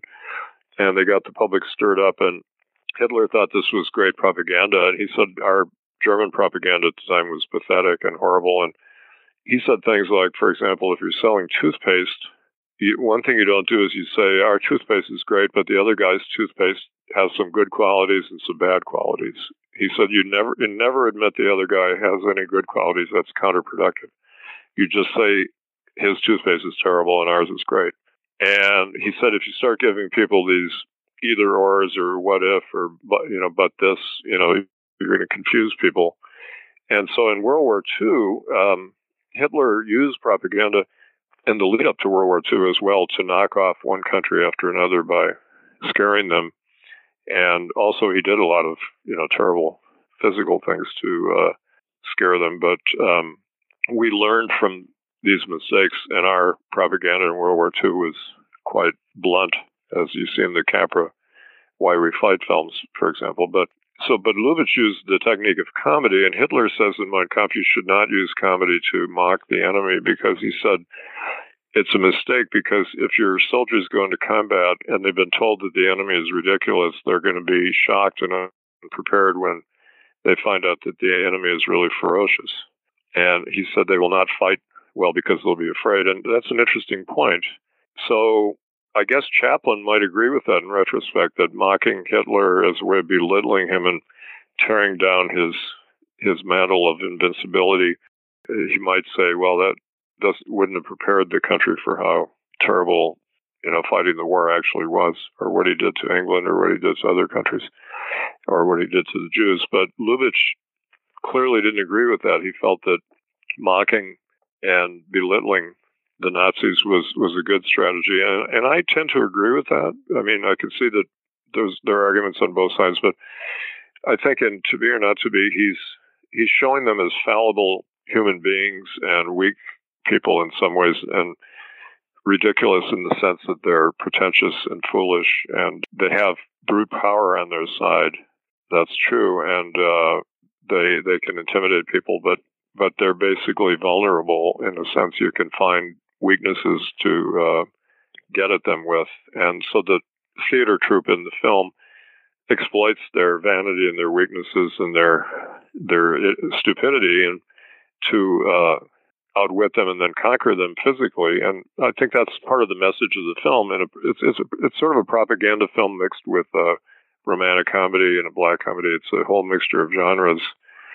But it has a certain propaganda aspect, which Lubitsch intended. And the word propaganda is often seen as a pejorative expression, but as I point out, it's you know, there's good propaganda and bad propaganda. For example, if you propagandize for world peace, what's wrong with that? You know, but the danger is that propaganda and art can work at cross purposes because propaganda can be just somebody giving a speech. However, in one scene that used to be criticized in The Great Dictator, at the end of the film, Chaplin, who's impersonating the Hitler character. He's a Jewish barber who is mistaken for the Hitler character. He he turns to the audience and addresses us directly in a long speech, and he goes out of character and he's speaking as Chaplin, and it's a powerful speech calling for peace and against war, against fascism. And for, I remember for a long time people used to say they didn't like that scene because it broke the character and it was preachy and blah blah blah blah blah. But now I find people love that scene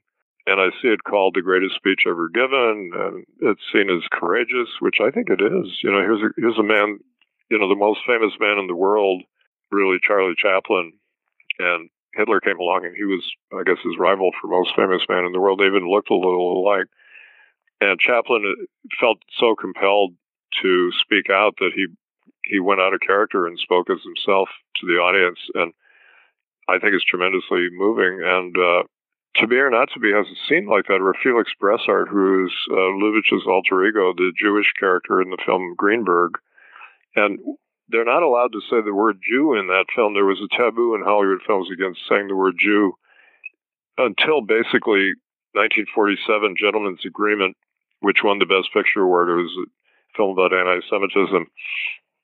Gregory Peck uh, impersonates the Jew to go around and find out how much anti-Semitism there is in the country. And somebody said rather harshly that film, the message is you better be nice to a Jew because he might turn out to be a Gentile.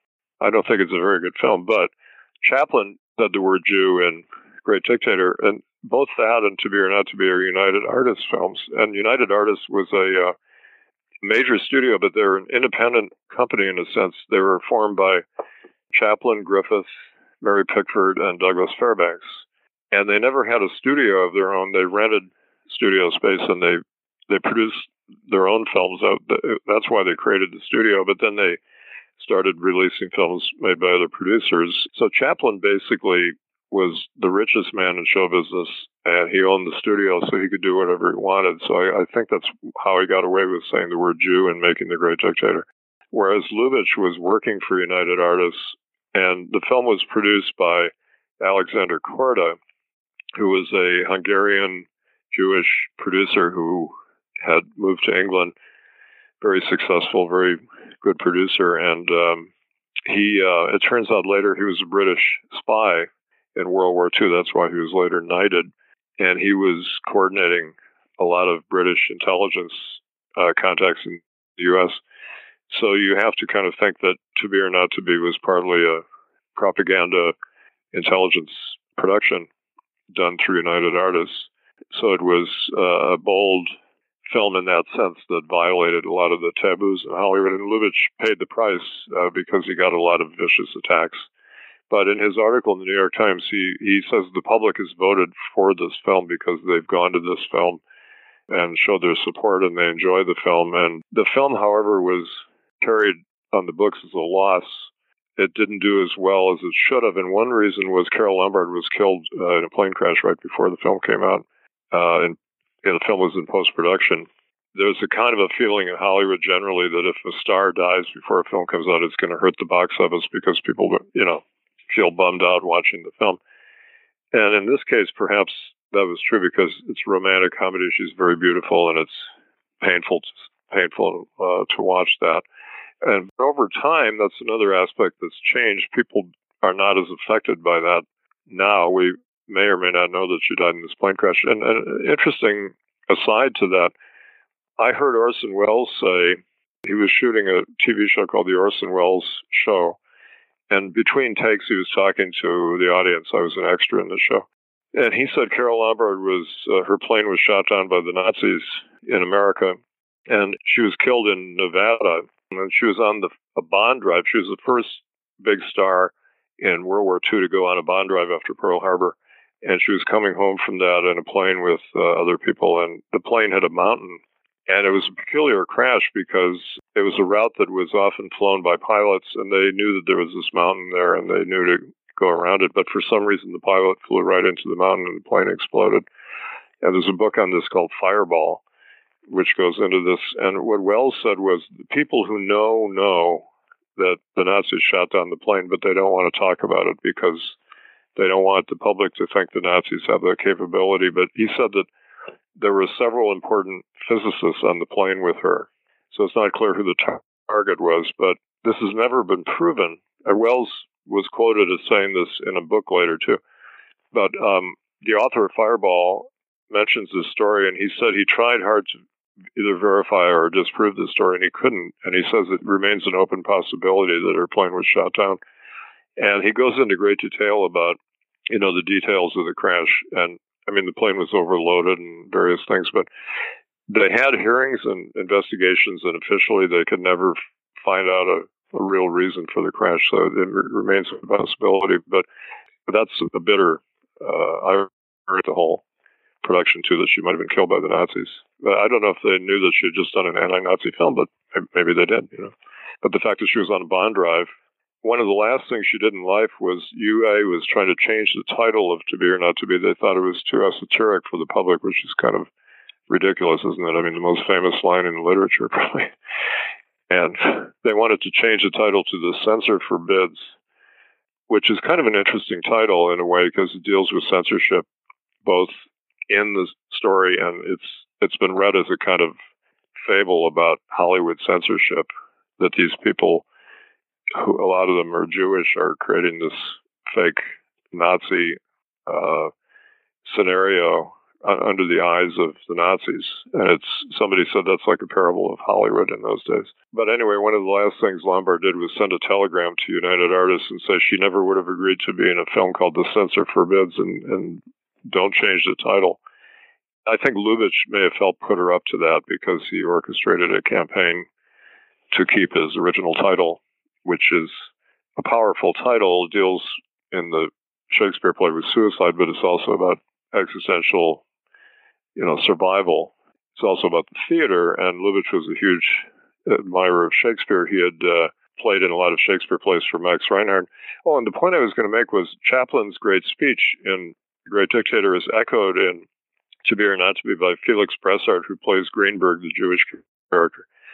And I was going to say he's not identified as Jewish directly, but by the word Jew, but it, almost the first uh, thing that's mentioned is he turns to Lionel Atwill, who's a ham actor, and he says, "What you are, I wouldn't eat." So the audience is tipped off pretty early, and so he's the representative of Judaism in the film. Jack Benny was actually Jewish too, although most people may not have known that. But it's kind of interesting that he's sort of the covert Jew in the film, and Greenberg is the overt Jew. And at the end of the film, when they all wind up in England, well, they don't all wind up in England. The one who is missing is Greenberg.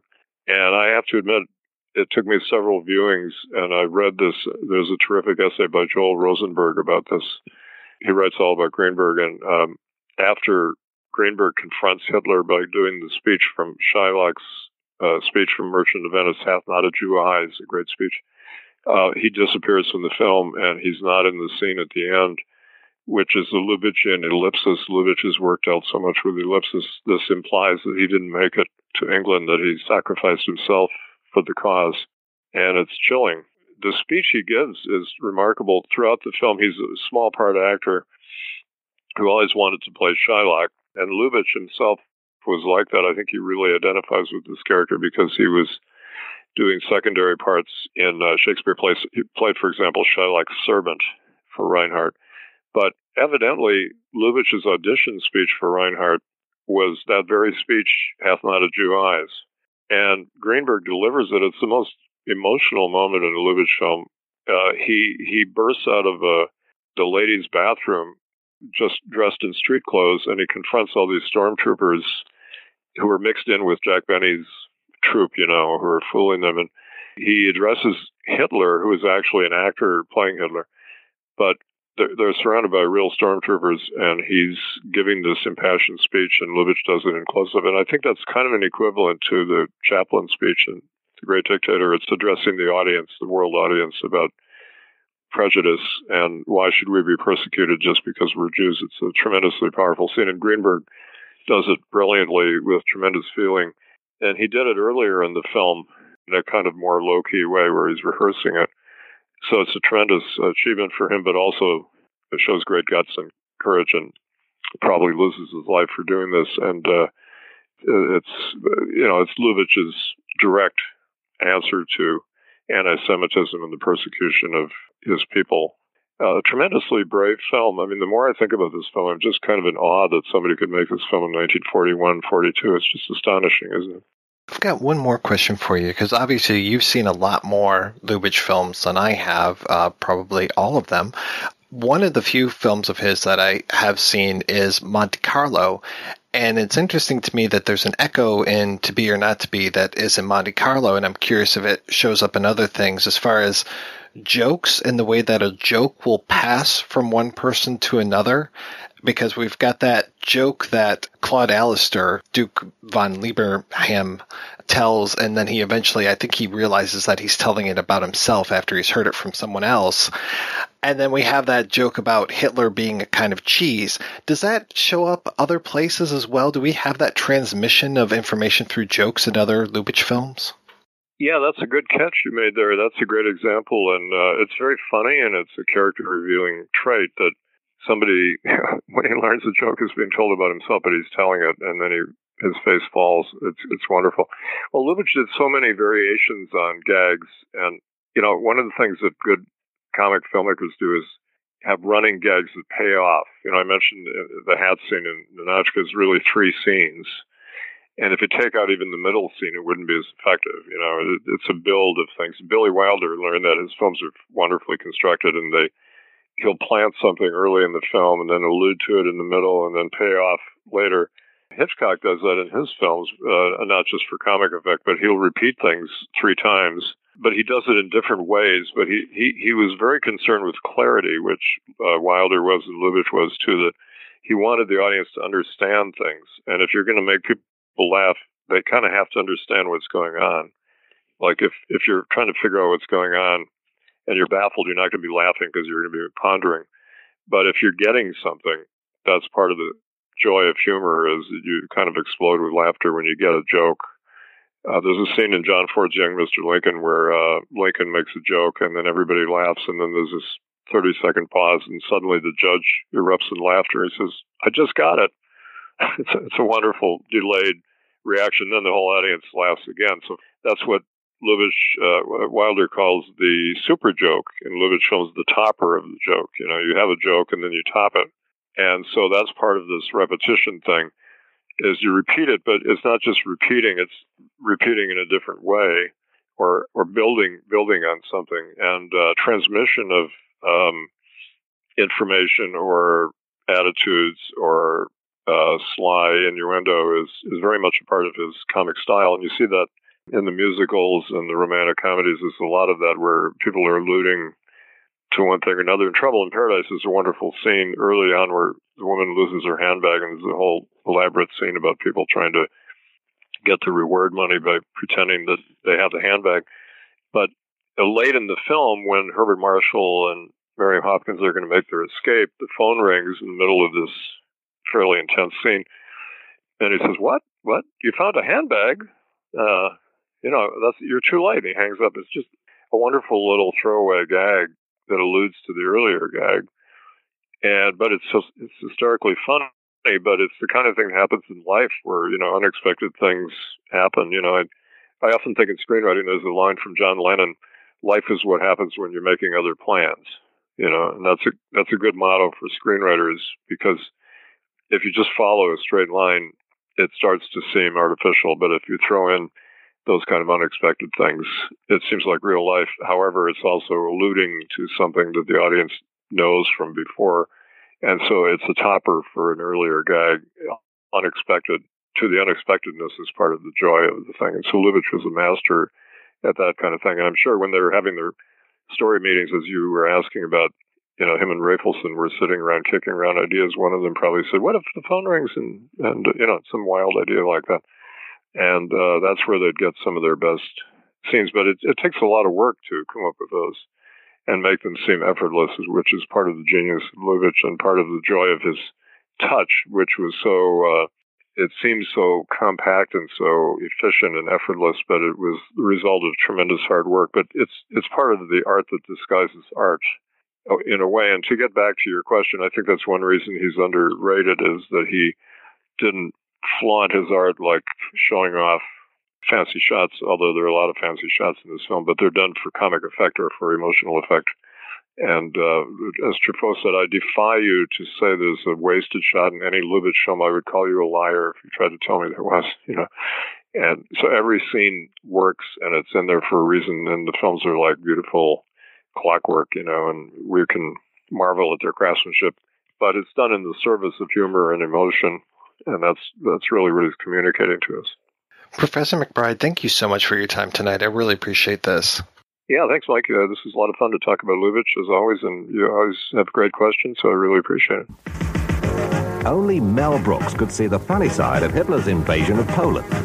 He will delight old fans and win many new ones with To Be or Not to Be, his funniest film ever.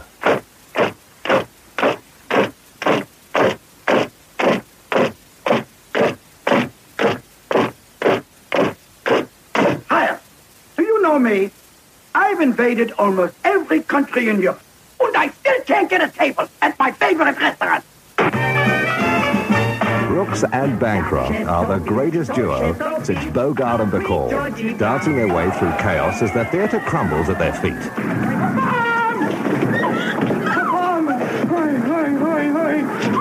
What's going on? All right, all right. Don't panic. You'll get your costume. But the show must go on. To be or not to be? The glittering performances on stage don't hold a candle to what's going on behind as Anna Bronski signs autographs. What? What? They're turning my house into Gestapo headquarters. They are? No, they're not. They cut off my gasoline. They closed my bank account. They took my pearl stick pin. They took my little pinky ring. They took the top off my gold cane. But they are not, I repeat, not taking my house. Never. Got everything? Meanwhile, back at the ranch, True love should never stand in the way of a good time. All I want is peace. Peace. Peace. A little piece of Poland, a ah, little piece of France, a little piece of Portugal, and Austria perchance. Arrest them, arrest them, arrest them! Then shoot them and interrogate them! Hurry, hurry, get into the... this screamingly funny family film has more than enough singing, dancing, action, and comedy to fill with laughter any winter's night. We'll be waiting for you. All right, we're back and we're talking about To Be or Not to Be. Now let's talk about the uh, remake of the film that uh, actually I had in my notes. Mel Brooks directed, but it was actually Alan Johnson, the director of Solar Babies, um, and this was him, Mel Brooks, starring in it uh, back in 1983. It was 41 years after the original film release. Not necessarily a, a good time for Nazis at this point. I had heard that this was so similar to the original, and it is so not that similar to the original. Um, I mean, we start off with some things that are similar, but they really made this into a musical more than the original was. I mean, I don't think there's any singing in the original, but my God, there's a lot of singing and dancing going on in here, like the Sweet Georgia Brown thing right off the bat. And I mean, I love Mel Brooks in some things, but uh, the man is not necessarily a good singer. Um, it was kind of reminded me of a cat in heat a little bit. Um, but the thing that really got me was just the ego. The Mel Brooks ego Sure. really took over this. Um, that he had to play so many of the roles that it wasn't just him as Tura, that he, his character's name is Bronski in this one. So he gets to be Bronski and Tura at the same time. So he ends up getting to play Hitler in this film. And I thought that was a really good thing in the original that Jack Benny wasn't playing Hitler, that he was playing the other roles. Mm. And even at the end, when when he loses his mustache, Jack Benny's character loses his mustache, I thought, okay, well, they're going to stick the Hitler mustache on Jack Benny and he'll go in and he'll rescue his wife. But no, they send Bronski in, which I thought was a really nice thing that they give him that opportunity. Well, in that context, right. it would have made sense for him to go get his wife. Mhm. But because he lost the mustache, he couldn't. He couldn't. It's ingenious. Some of the machinations that have to go on to to put the the plot forward. The the whole scene with the, the dead Siletsky. Mm-hmm. Oh God. How do you come from there's a dead guy in here to I'm proving I'm going to prove that that guy's the phony Siletsky and I'm the real one. Oh yeah.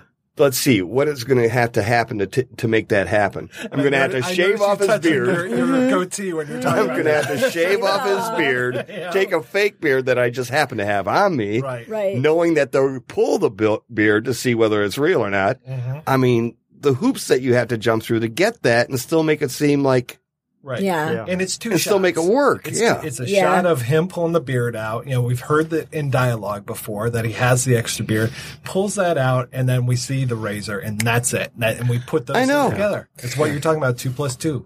I can't think of two more different filmmakers than Lubitsch and Mel Brooks. exactly. Because Lubitsch is subtle, yeah. It's the Lubitsch touch. Right? And it's the Mel And Brooks then- sledgehammer. right. And Mel Mel Brooks is like everything is on the nose. Yeah. Everything is two plus two equals four, and he's going to tell you that it's four. I think maybe I'm not sure about the production history of that of the remake. I think it was literally uh, it had become turned into a Broadway play, Mm. a musical, and I think somebody thought Hitler on the stage, producers. It's great. There you go. yeah, Mel Brooks. We have to do it that way, Right. without taking any other thing into consideration. Well, I mean, and times had Jew, changed. too. Nazis, yeah, yeah, yeah. Times had changed too, to where maybe people were looking for more, you know, broad comedy for the time. Mm-hmm. You know, maybe the sophistication was not was viewed as prudish or uptight. Mm. Right. Yeah. Or Well, no, I'm- I, I'm not, Paul. I'm not really quite sure whether it was just like maybe we can get some more money out of a Mel Brooks vehicle. No, that could be too.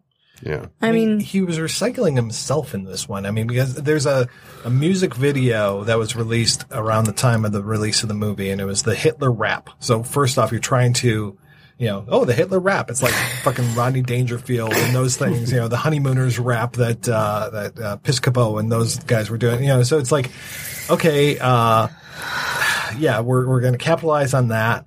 We're going to capitalize on music videos. We're going to have Mel Brooks dressed up as Hitler in this music video. And then he's going to quote himself. He's going to say the whole, don't be stupid, be a smarty, come and join the Nazi party. I mean, Mhm. that, you know, you're, you're taking from your own jokes, you know? Yeah. Come on, guy. Yeah, there really is only so much so much mileage you can get out Right. of that. Yeah. And I think that the I like Dick Shawn's performance and the producers. Oh, yeah. I think that's really rich and everything. But after that, you go to that uh, you know mill too often, and it's going to run up, come up Mhm. dry. And ultimately, I think that that's what happened here. And I love Anne Bancroft, but she's no Carole Lombard, you know, and Right. that there's those things about, nobody had that combination of that elegance and the kookiness. Right. Yeah, no, she was Nobody did terrific. that like her. and there's the whole thing of Mel Brooks, you know, the, the Bronski actor is too full of himself and the, her name isn't even on the poster. Or if it's on the poster, it's in parenthesis.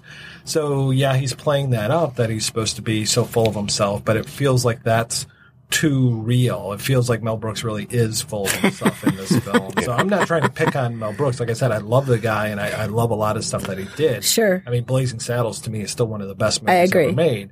But this one, man, it just was such a clunker. And How do you think Lubitsch would have done the farting scene? yeah, yeah, that's a good question.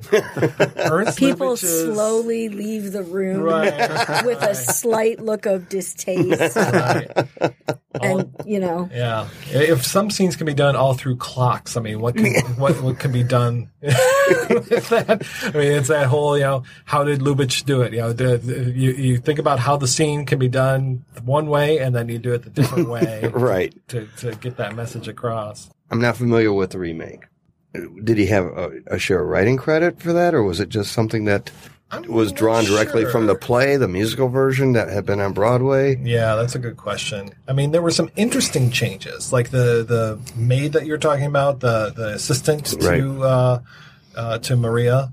She ends up becoming a gay guy in the remake, and it was interesting that it was one of the first times that they talked about how the gays were put into concentration camps, and he talks about the pink triangle and that it clashes with everything. So there's actually a couple funny lines Sure. here and there, Huh. but I, yeah, I can buy that. yeah, but for the most part, it was just, it was really, it, it, it hurt to watch it. And I can really see rewatching it or trying to rewatch it. I ended up watching a lot of it and fast forward. I can really see why I didn't want to go anywhere near Lubitsch's version after seeing that one when I was a kid.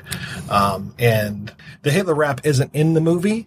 Uh, it's a side piece to it, but Mhm. the jokes are very 1983. Uh-huh. Whereas with Lubitsch's, you know, the jokes aren't necessarily 1942. You know, Right. you can watch that one now and be just as Hmm. thrilled, just as happy. Yeah, it's a, a general sensibility Right. as opposed to a topicality or hmm So the writing credits are Thomas Meehan, Ronny Graham, Edwin Justice Mayer, Who was the who was original? original screenplay, Melchior Lengyel, Who was the story? the story, original. and then Ernst Lubitsch was uncredited. well, he was Lucky for uncredited him. as a writer, but Right. He everything I've read Mhm. about yeah, people know that Lubitsch's it involvement was, with his films Mhm. was that he co-wrote everything, he collaborated very Right. I'm talking about the closely with his writers. 1983. The 83 one So they credited Right. is based on the screenplay. Is that Right. what they're saying? But there's yeah, there's an additional story credit and two additional screenwriters. We haven't said anything about Edwin Justice Mayer. Yeah. who apparently was a super genius, and uh, this was his one great film. He made a lot of stuff at for all the major studios, Huh. but this he had one play, Firebrand, I think, that really took off on Broadway, and then he went to Hollywood and became part of the intelligentsia circle. Uh, S.N. Behrman and other people, uh, Mankiewicz, who are part of that, and so this was like huge for him to be. I, I think he. I think Lubitsch offered it to Samuelson or Raphaelson, and he rejected it. He says, "I don't think it's a, f- a funny story." Hmm. I'm, I mean, I'm, I'm not sure, sure if I'll Lubitsch tried to get Samuel Ralph Raphaelson, his regular, Yes, he rejected Samson. it. and yeah. he rejected it Yes, based on the f- fact that he just thought it was tasteless to do that then. Yeah. Which um, you know, was, But Lubitsch had done one other film, I forget which one, with Mayer as well. So he, Oh, okay. they did have prior experience All right. together. Yeah. Okay. Yeah. It was interesting because there was talk during the production about whether or not uh, who would want to be involved in this, and that there were several people who were invited to be part of the film. I don't think Carole Lombard was the original choice to play Maria Tura. Hmm. I, I think it went through uh, It was Miriam Hopkins, actually. Miriam Hopkins. Yeah. Yeah. Okay. Yeah. That makes sense. Because he did like to work with the same people. Yeah. I, I wanted I uh, can find out about that. to touch briefly on, on the scene in the film that I thought was kind of propagandistic. The voiceover, the narrative voiceover. I don't know how much of that was controlled. Did was he? Did he have final cut on the film? Yes, it did. Yeah. He did have final Yeah, yeah, cut very on the film. so, yeah. So it may have been just a suggestion or something, Hmm. or when the war had started in earnest, they thought that it would have been good to add this voiceover. You're, you're talking about the voiceover at the beginning of the film, though. No, when the film the film was made Yeah. and the war hadn't started during the production of the film. Right. The American involvement Yeah. had not been started during the production of the film. In post production, I'm thinking that there may have been an idea of how can we uh, make this a little bit more gung ho because the Yeah. content itself, like I, like I've been saying, or like what I think is that there- it's not really anti-Nazi enough. Uh huh. Um, not that it's pro-Nazi, but it plays as, as more of a comedy, suspense thriller, romance combination of that as Yeah. opposed to like being a war film. Yeah. Like we're up to our necks in war, you know? Yeah. Uh, All those elements, those elements make up the, the bulk of the movie. There's nothing really w- warlike. It just more or less seems more like a bureau- bureaucratic movie. Like we're dealing with bureaucracies here. It's just that some guys are wearing uniforms and they're bureaucrats. Right. So Ken was talking about the scene when the Poland is invaded and there's that voiceover talking about the V for victory, right? Right. And that is it's that same voiceover artist, but it is much more bombastic than It's it was It's meant at the to beginning. stir. Yes. Yeah. Yeah. But a new spirit had come over the people of Poland. Hate and more hate was the answer to the Nazi terror. Rebellion against suppression, determination to fight at any moment, anywhere, everywhere. The battle was on. V, V, V for victory. Down with the Nazis, down with Hitler. The Warsaw Underground striking back. Sabotage, destruction. But the real fight for Polish freedom was led somewhere in England. Young men of Poland avenging their country. The Polish squadron of the RAF. And it seems a little bit out of place for Uh huh. Yeah. because that does not, that is not the voice of Lubitsch. Right. That's Yeah. not the way he would handle. Yeah. So it's very much like a post production. Uh, yeah, so- Tack on. Yeah. Yeah. Tacked on. Yeah, and then later on, after the theater scene, when Hitler's at the theater, and they don't blow up the theater, which was you know unusual. I'm used to them blowing up movies. Um, Which I love to see. right? way. Yeah, oh no, it's great, especially yeah, just to see him uh, just die because of nitrate film. When they look out the window and they see that a, a place is burning, and and uh, Bronski's like, oh yeah, the resistance. Yeah, I was like, okay, that's nice. It kind of brings us back to that point, but doesn't hit us over the head with that. I mean, Right. But yeah, to your point, I mean, mean, you, we talked, uh, you know, Paulie, you talked about the Lubitsch touch and we talked about the Mel Brooks sledgehammer and that V, V for victory, the hatred, hatred, hatred, you know, that is, is kind of a, a heavy touch, let's say, Yeah. compared to the rest of this film. Uh, there's uh, broken windows in a Yeah. bookstore Oh, yeah. that are de- that have Mein Kampf in the bookstore window, Mhm. glass being broken and all that stuff. So- Right. Yeah. And then that second instance of the Shylock speech with, uh, you know, them out cleaning up the streets, it looks like. And, uh, yeah, that's kind of a nice thing. Yeah. God, I just remember that not only does Brooks get to play Hitler in the, in the remake, but he even plays that role. He even gives the Shylock speech. It's just like every, Mhm. every moment that Yeah. you can think. he's, he's like the real life Joseph Tura. Oh yeah. Didn't they have any other stars in this film? They they had really. Jose I mean- Ferrer and they had Tim Matheson, but yeah, no, as far as like that Actual star stars? But I mean, the I mean, guys Anne that played, yeah, well, and Bancroft, but the, the but the guys who played, uh, you know, Mr. Greenberg, bomb, uh, sorry, Mr. Greenberg, Mr. Greenberg, and Mr. Bronski, they weren't, you know, uh, we see them in other movies and stuff, but Mhm. they weren't. The, They're not. They're not Jack Benny. I think the So- temp- yeah, the temptation would be how do how do we update this, Mm-hmm. and how do we make it for contemporary audiences? And my reaction would be, don't bother, right? You know, but for some reason, I I, I think that uh, I don't know who makes these decisions. who, yeah, there was a Broadway musical of Sunset Boulevard, Right. and it's like I don't why. Never I never saw it. Yeah. I've seen Sunset Boulevard, the movie, many, many times. Yeah, maybe has I guess to- I don't feel it necessary. goes back to the paucity of original ideas Mhm. in in Hollywood. And And sometimes you can see stuff that gets a new spin on it, and you're Mhm. like, okay, well, that's Yeah. an interesting Yeah. thing. I mean, Okay. remakes have been going on since the beginning of Yeah. Ho- Hollywood, beginning of film. oh, sure, certainly, but but but the idea of a musical version of this, that, or the other, Mhm. there is the thought in someone's head: we'll do a musical version of this, and someone will make a movie out of it. So we're going to get paid twice for it. Mm. You know, Right. Well, yeah, the producers.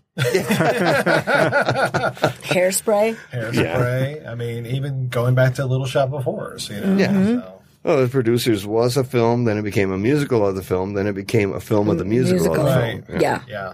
I haven't really bothered to check that out. Me either. I noticed even while uh, comparing the two films, uh, Trouble in Paradise was like 19 minutes shorter. I have more to say about that. it zips one. by, though, doesn't it? It zips by, Yeah. and there's more that is.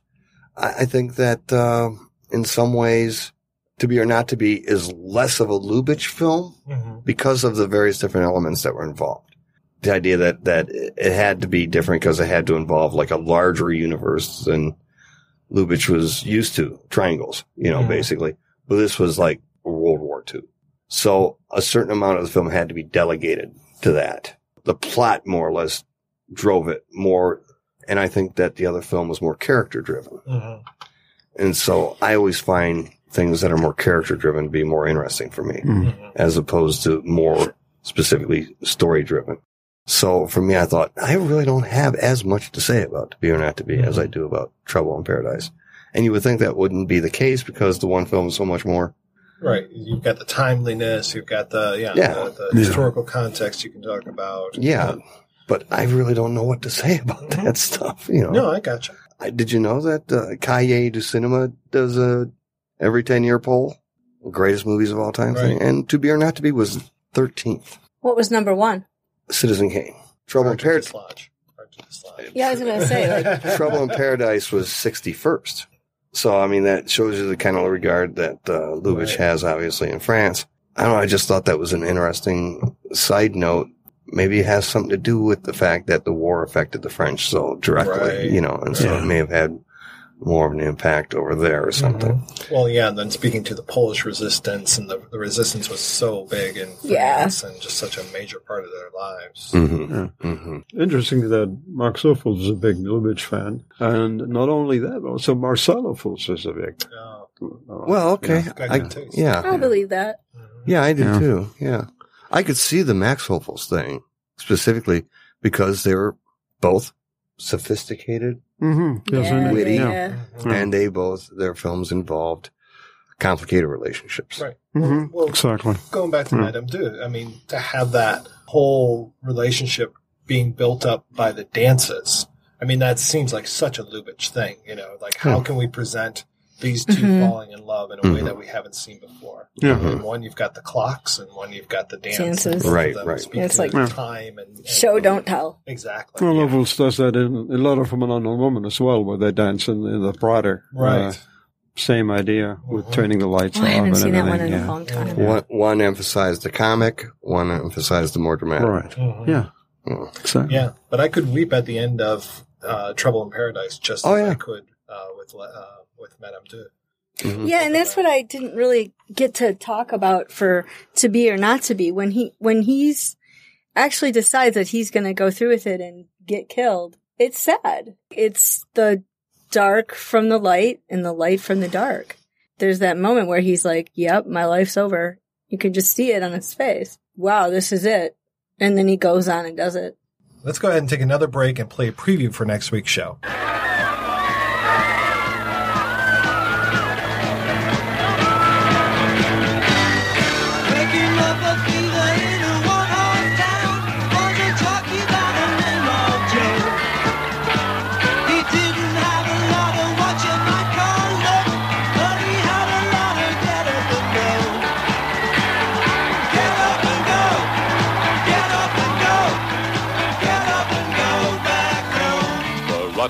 Story is a legend, a living legend, a legend that will live long after lots of other living legends have died. Tonight, we are extremely proud to present the semi legendary life story of the Prefab Four Dirk, Nasty, Stig, and Barry, who made the 60s what they are today, the fabulous Rutles.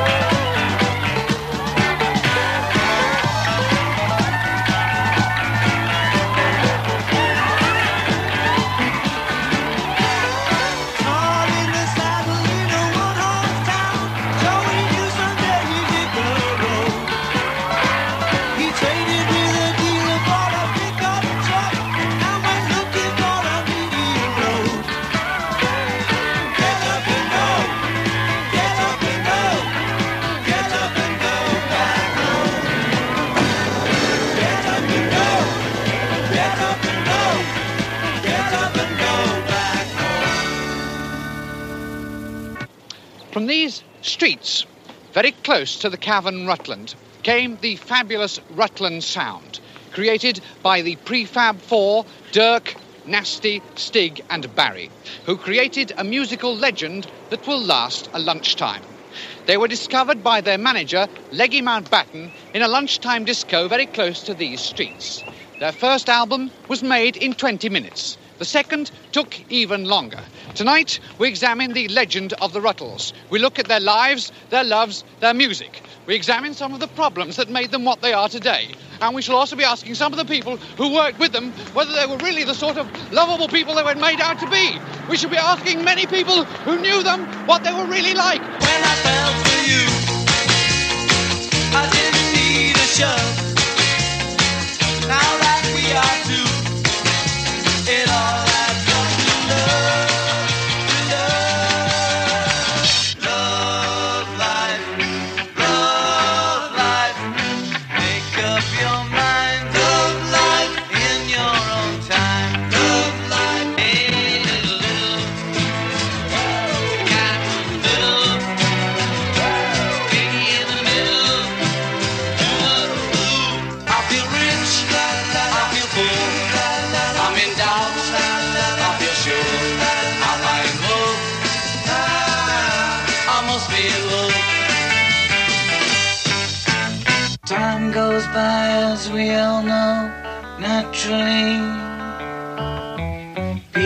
come and people go, naturally.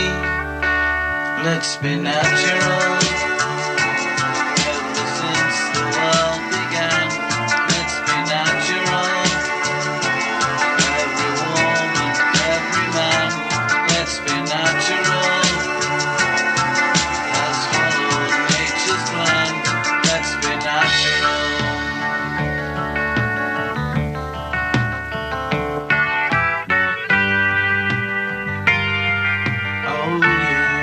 That's right. We'll be back next week with our 400th official episode of the Projection Ah. Booth, where we'll be discussing the Rutles. All you need is cash. Until then, I want to thank this week's co-host. So, Paula, what is the latest with you in Cinema Detroit, ma'am? I'm still the co-founder and programmer at Cinema Detroit, located at 4126 3rd Street in Detroit, zip code 48201.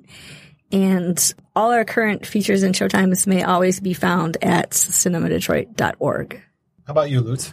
I got a long-term project, really long-term, uh, on re- rental studio independent production in Hollywood from circa 19, 18, 1919, right after the war, and up to 1956 when every studio became a rental lot, really, Mhm. basically. Ultimately had to make the decision to go back to the silent era, and I'm doing a production history of Marshall Neilan's Dinty from 1920. First serious role by Colleen Moore, and first real appearance by Anna May Wong. And uh, some really interesting stuff. It's on YouTube if you want to check it out. Dinty is a newsboy. How about you, Ken?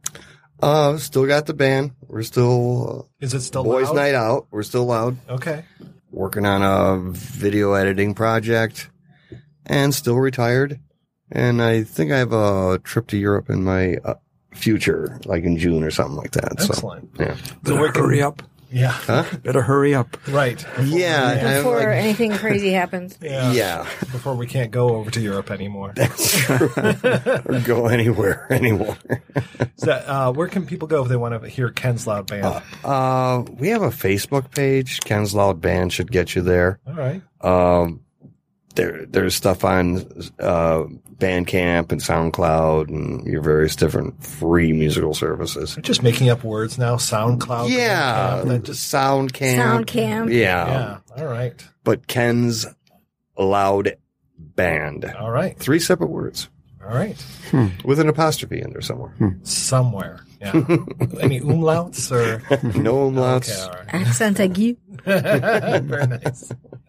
Thanks again, guys, for being on the show. Thanks to everybody for listening. Please head on over to the website projection-booth.com where you can find out more about today's episode. You'll also find links over to iTunes where you can rate and review the show and to Patreon where you can make a donation to the show. Donors get early access to every episode as long as I'm not running late. Every donation and every rating we get helps the projection booth take over the world.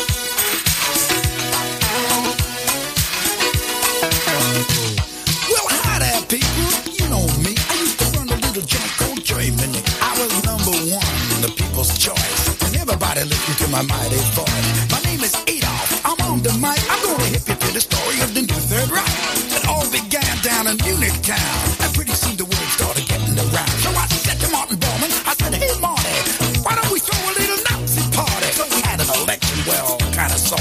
Before you knew, hello, new order. All those mothers in the fatherland. I said, Achtung, baby, I got me a plan. I Said, what you got, Adolf? What you gonna do? I said, how about this one? World War II.